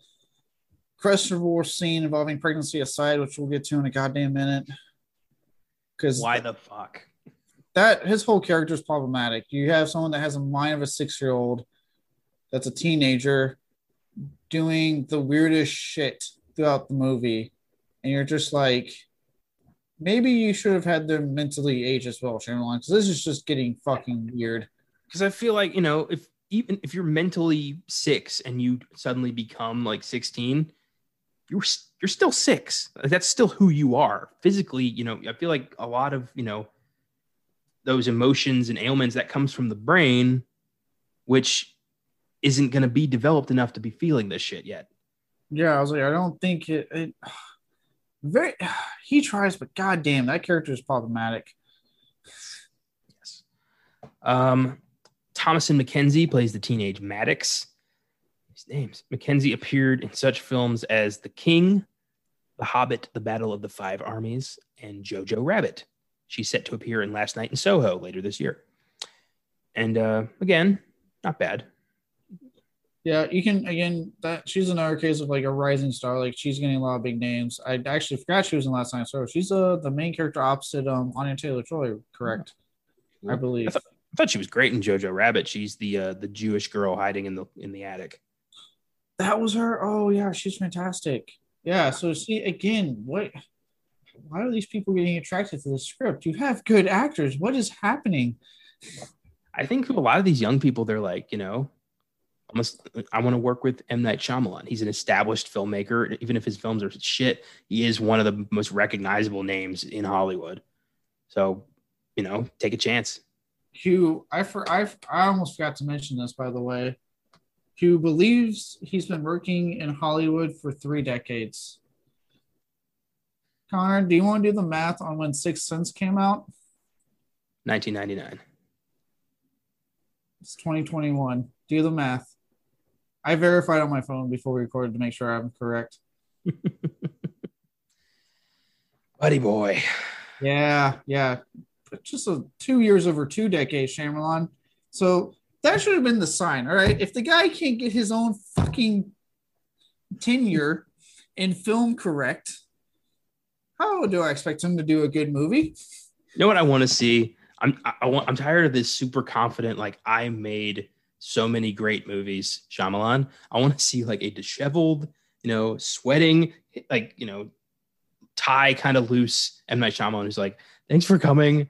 I'm I'm really trying here, folks. I I need a win. Please help me find this I, win. I tried really hard to make this. Just please like it."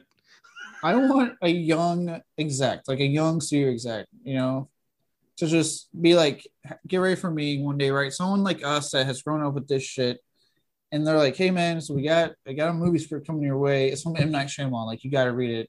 And he instead of going, oh, he goes, oh fuck, and he reads it. He's like, you know what, bring him in.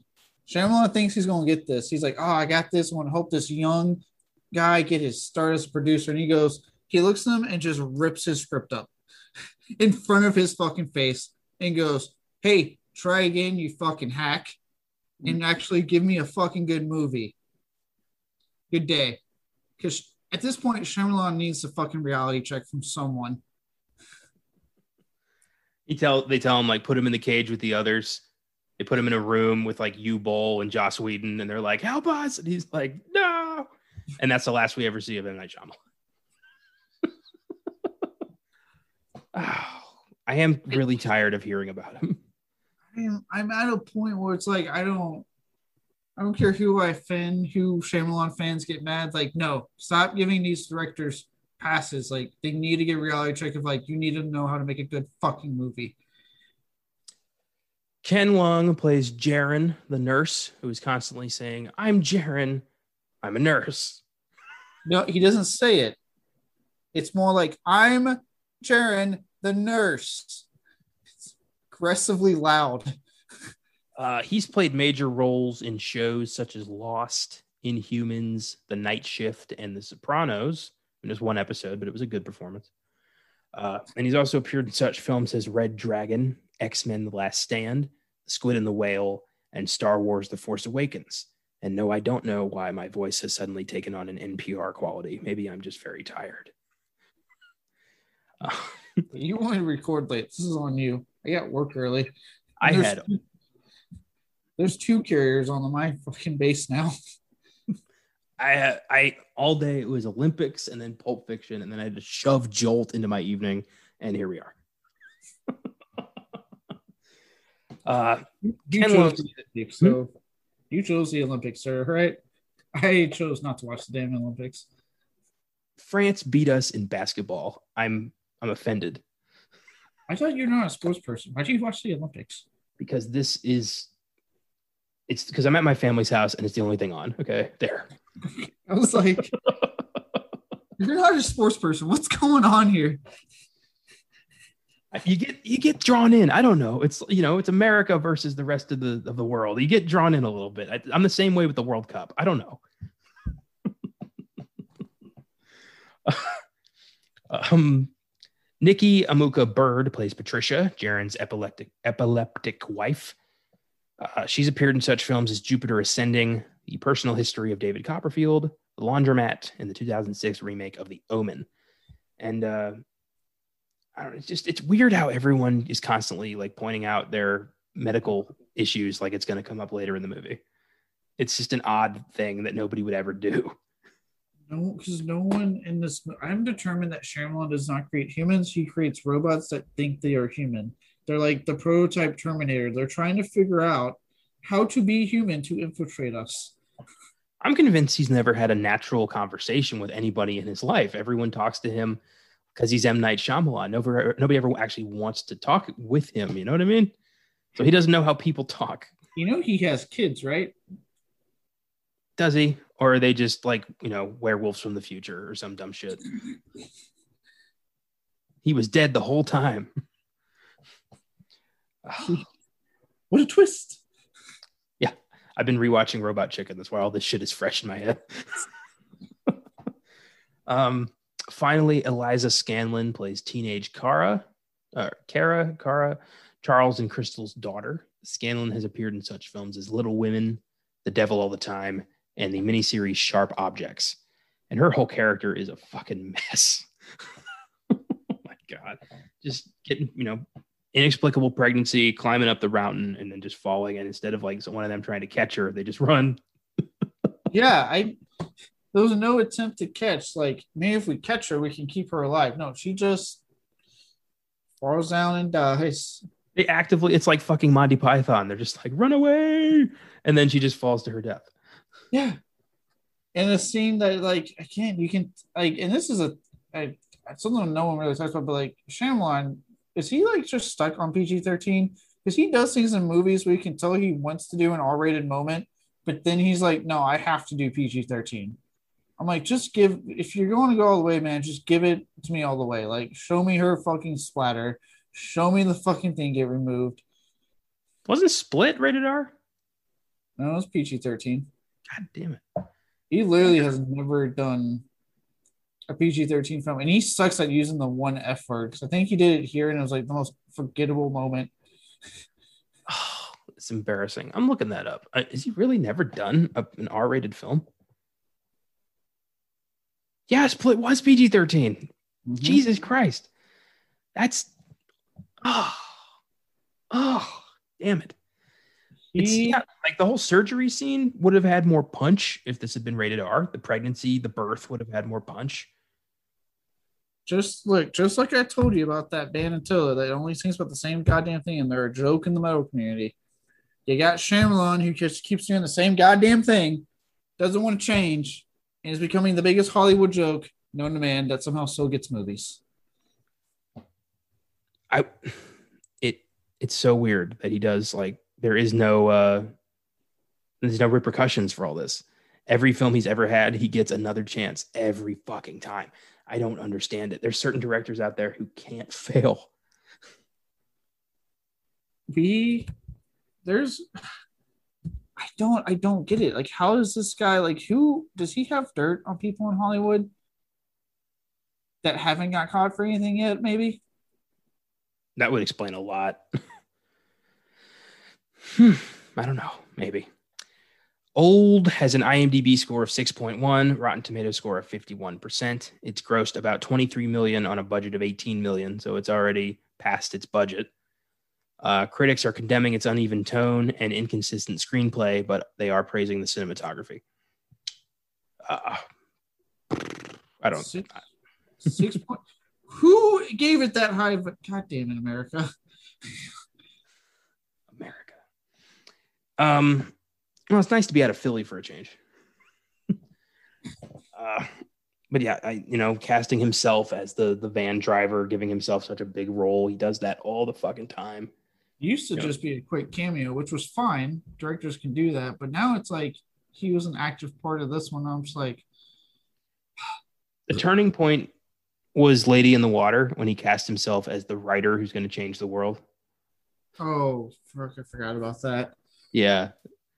The ego. It's the, that's what pisses me off more than anything. It's the ego. It's the I'm creating art that's going to last forever mindset. Yeah. We know, I don't know, at the AMC, right? And actually, this is for both movies. Henry Golding did a nice little thing right before Snake Eye started at the AMC I went to. Me too. Yep. Okay.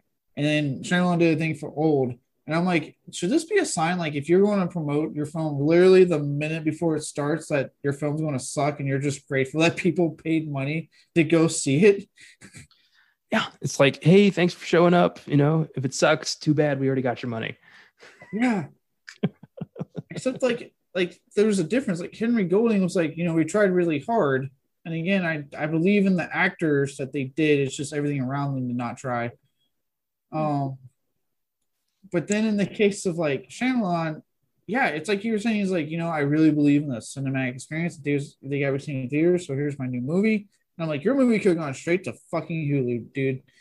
It was more like I, I'm so happy to be here to give you genuine thrillers again. It was like, aren't you happy that you get to be here with me and my movie? Aren't you so happy and proud of me? Like, just God. If it was split, yes.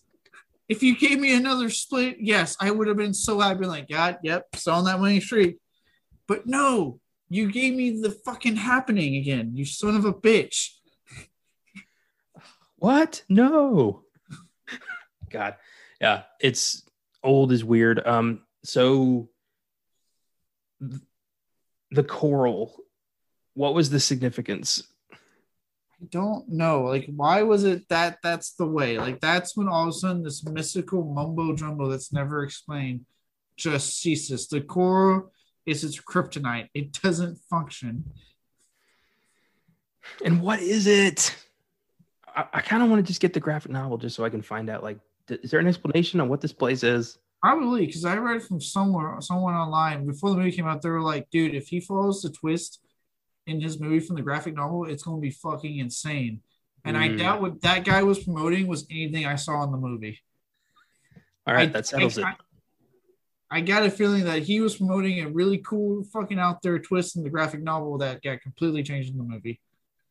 Should we find out what that twist is right now, or should we should we buy the graphic novel?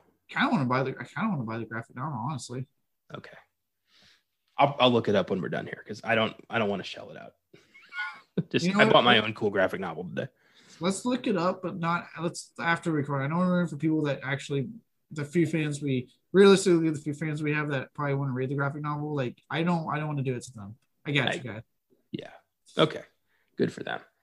Um, because yeah, are we not going to talk about mid-size sedan, mid-size SUV, big ass truck, H three miles to the gallon, like whatever his fucking rap name he wanted to be?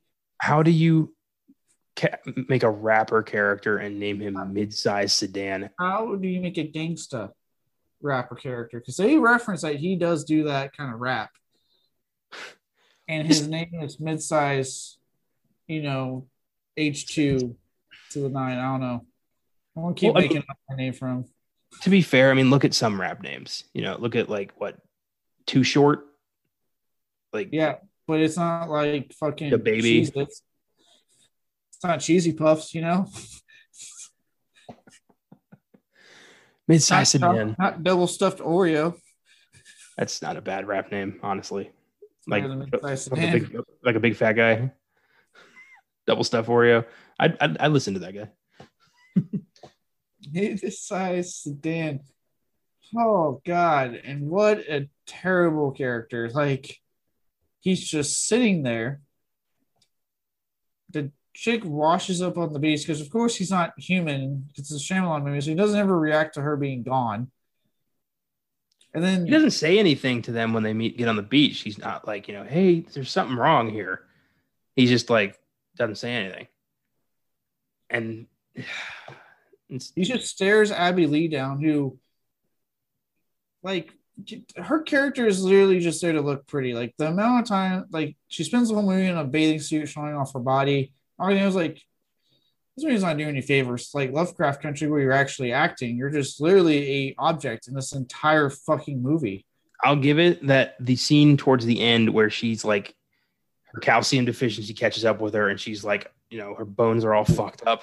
That was kind of creepy. That was the one scene that myself and the audience actually reacted to. Literally the one scene, and you could hear people in the theater going, "Oh, oh," like really loud. Because yeah, like he didn't cut away for a long time. You were watching it happen. Even I was like, "Oh my god!" But then it just made me mad. The other thing was like, why couldn't this one scene be the entire fucking movie? You asshole! I was like, you had a great scene here, could it have not just been like a great movie to go with it? The biggest part that irritated me was the end when they, spoiler alert, go through the coral and escape as like 50 year old, six year olds. And they give the notebook to the cop, and the cop immediately is like, Oh, let me look into this. And like starts making phone calls, and like they all get arrested. Are you kidding me? There's no way to prove anything, anything happened. I mean, they got to prove that not only are they six years old, but everyone on that island like aged to death. No, this will never hold up in court. And you know how you prove it? You keep sending people there that can't escape. So it's like you're not proving anything. You're just going to send people to the fucking death. Like, and there's no reason they can't accomplish. You know, the, med- the pharmaceutical company can't accomplish this with volunteers. I mean, everyone they're looking to help is, you know, everyone they put on the island is dying already anyway. So if you make this known, like there's an island that he, you know, that ages, and we're looking for terminal cases for to test out new medicines, you'll get people to come there. You don't need to kidnap families. yeah, because like the like the whole invocation ending kind of made me mad. Like, so they're going to stay in those in those bodies like that's not a happy ending like they're so mentally sick and like you know in the real war Shyamalan they would probably be committed like in reality they'd be fucking committed because people be like they're clearly there's a mental issue here because no one's gonna believe that they're six well to be fair all they got to do is like pass a fingerprint test you're still gonna have the fingerprint of a 50 year old yeah but it's still like your fingerprint doesn't change throughout your life. It'll still be the the kid you know his birth certificate will come up. Like they'll see the birth date like that that'll still be accurate. Yeah that part's true but i don't know I, test, I, don't see that being a super happy ending like they made it. Oh no. Uh, they're scarred for life and they don't have the life skills to get a job or anything. They're fucked yeah i'm like there's they honestly the Shyamalan should have gone with the, the nihilistic ending he was seemed like to be building towards, which is they all died. Like I think that would have been a the, the ending to go with. It's is it bleak? Is it grim? Yeah, but it's the most appropriate with what you're telling would be that they all die or somehow they can just de-age right when they come out their side. Like why not? You know, because the rules for this fucking beach are so fucking flimsy that why not they just come come out yeah, the cool and just de-age. They make it up as they go along. Everyone's like, well, maybe this place is exactly what they're saying. Like they just come up with the ob- like the answer out of their fucking ass. It's so stupid. Yeah, some people are clearly aging. Others look like they're not aging at all. Like Abbey Lee at no point looked like she was aging, and their sorry excuse for make her age, other than the hump from the calcium deficiency, was to really overdo her makeup. And I'm like, I don't think that's how that works. Oh, well, I'm I'm burned out. You got anything else you want to say about old? Uh, uh, uh, it's it's a movie that now exists, and God, God damn Shyamalan, just God damn. It's over. It should be over, but it won't be. He'll have something else in a couple years. And you know what's sad? It's going to be a wide release. We're still going to have this show, and we're going to have to sit through it. Yeah. Bummer. Six. I gave this one a three. I know. Fuck. Well, hopefully next week we'll be a little bit more upbeat. Wow. I wasn't kind to anything that got released this weekend. It was rough. So well, thanks for listening to this bleak ass episode with these shitty movies, everybody. Uh, next week, we're bound to have better films to talk about. We've got the long awaited A24 King Arthur fantasy drama, The Green Knight. Very excited. Uh, Disney's Jungle Cruise. Yeah. And Matt Damon and Tom McCarthy's Stillwater. Also, meh. One of those is bound to be good. And in a perfect world, all three of them are. So I guess we'll see. uh, don't miss the perfection on Wednesday uh, for Filmgazm and Charlie Chaplin's Monsieur Verdoux on Oscar Sunday. Have a great week and keep watching movies.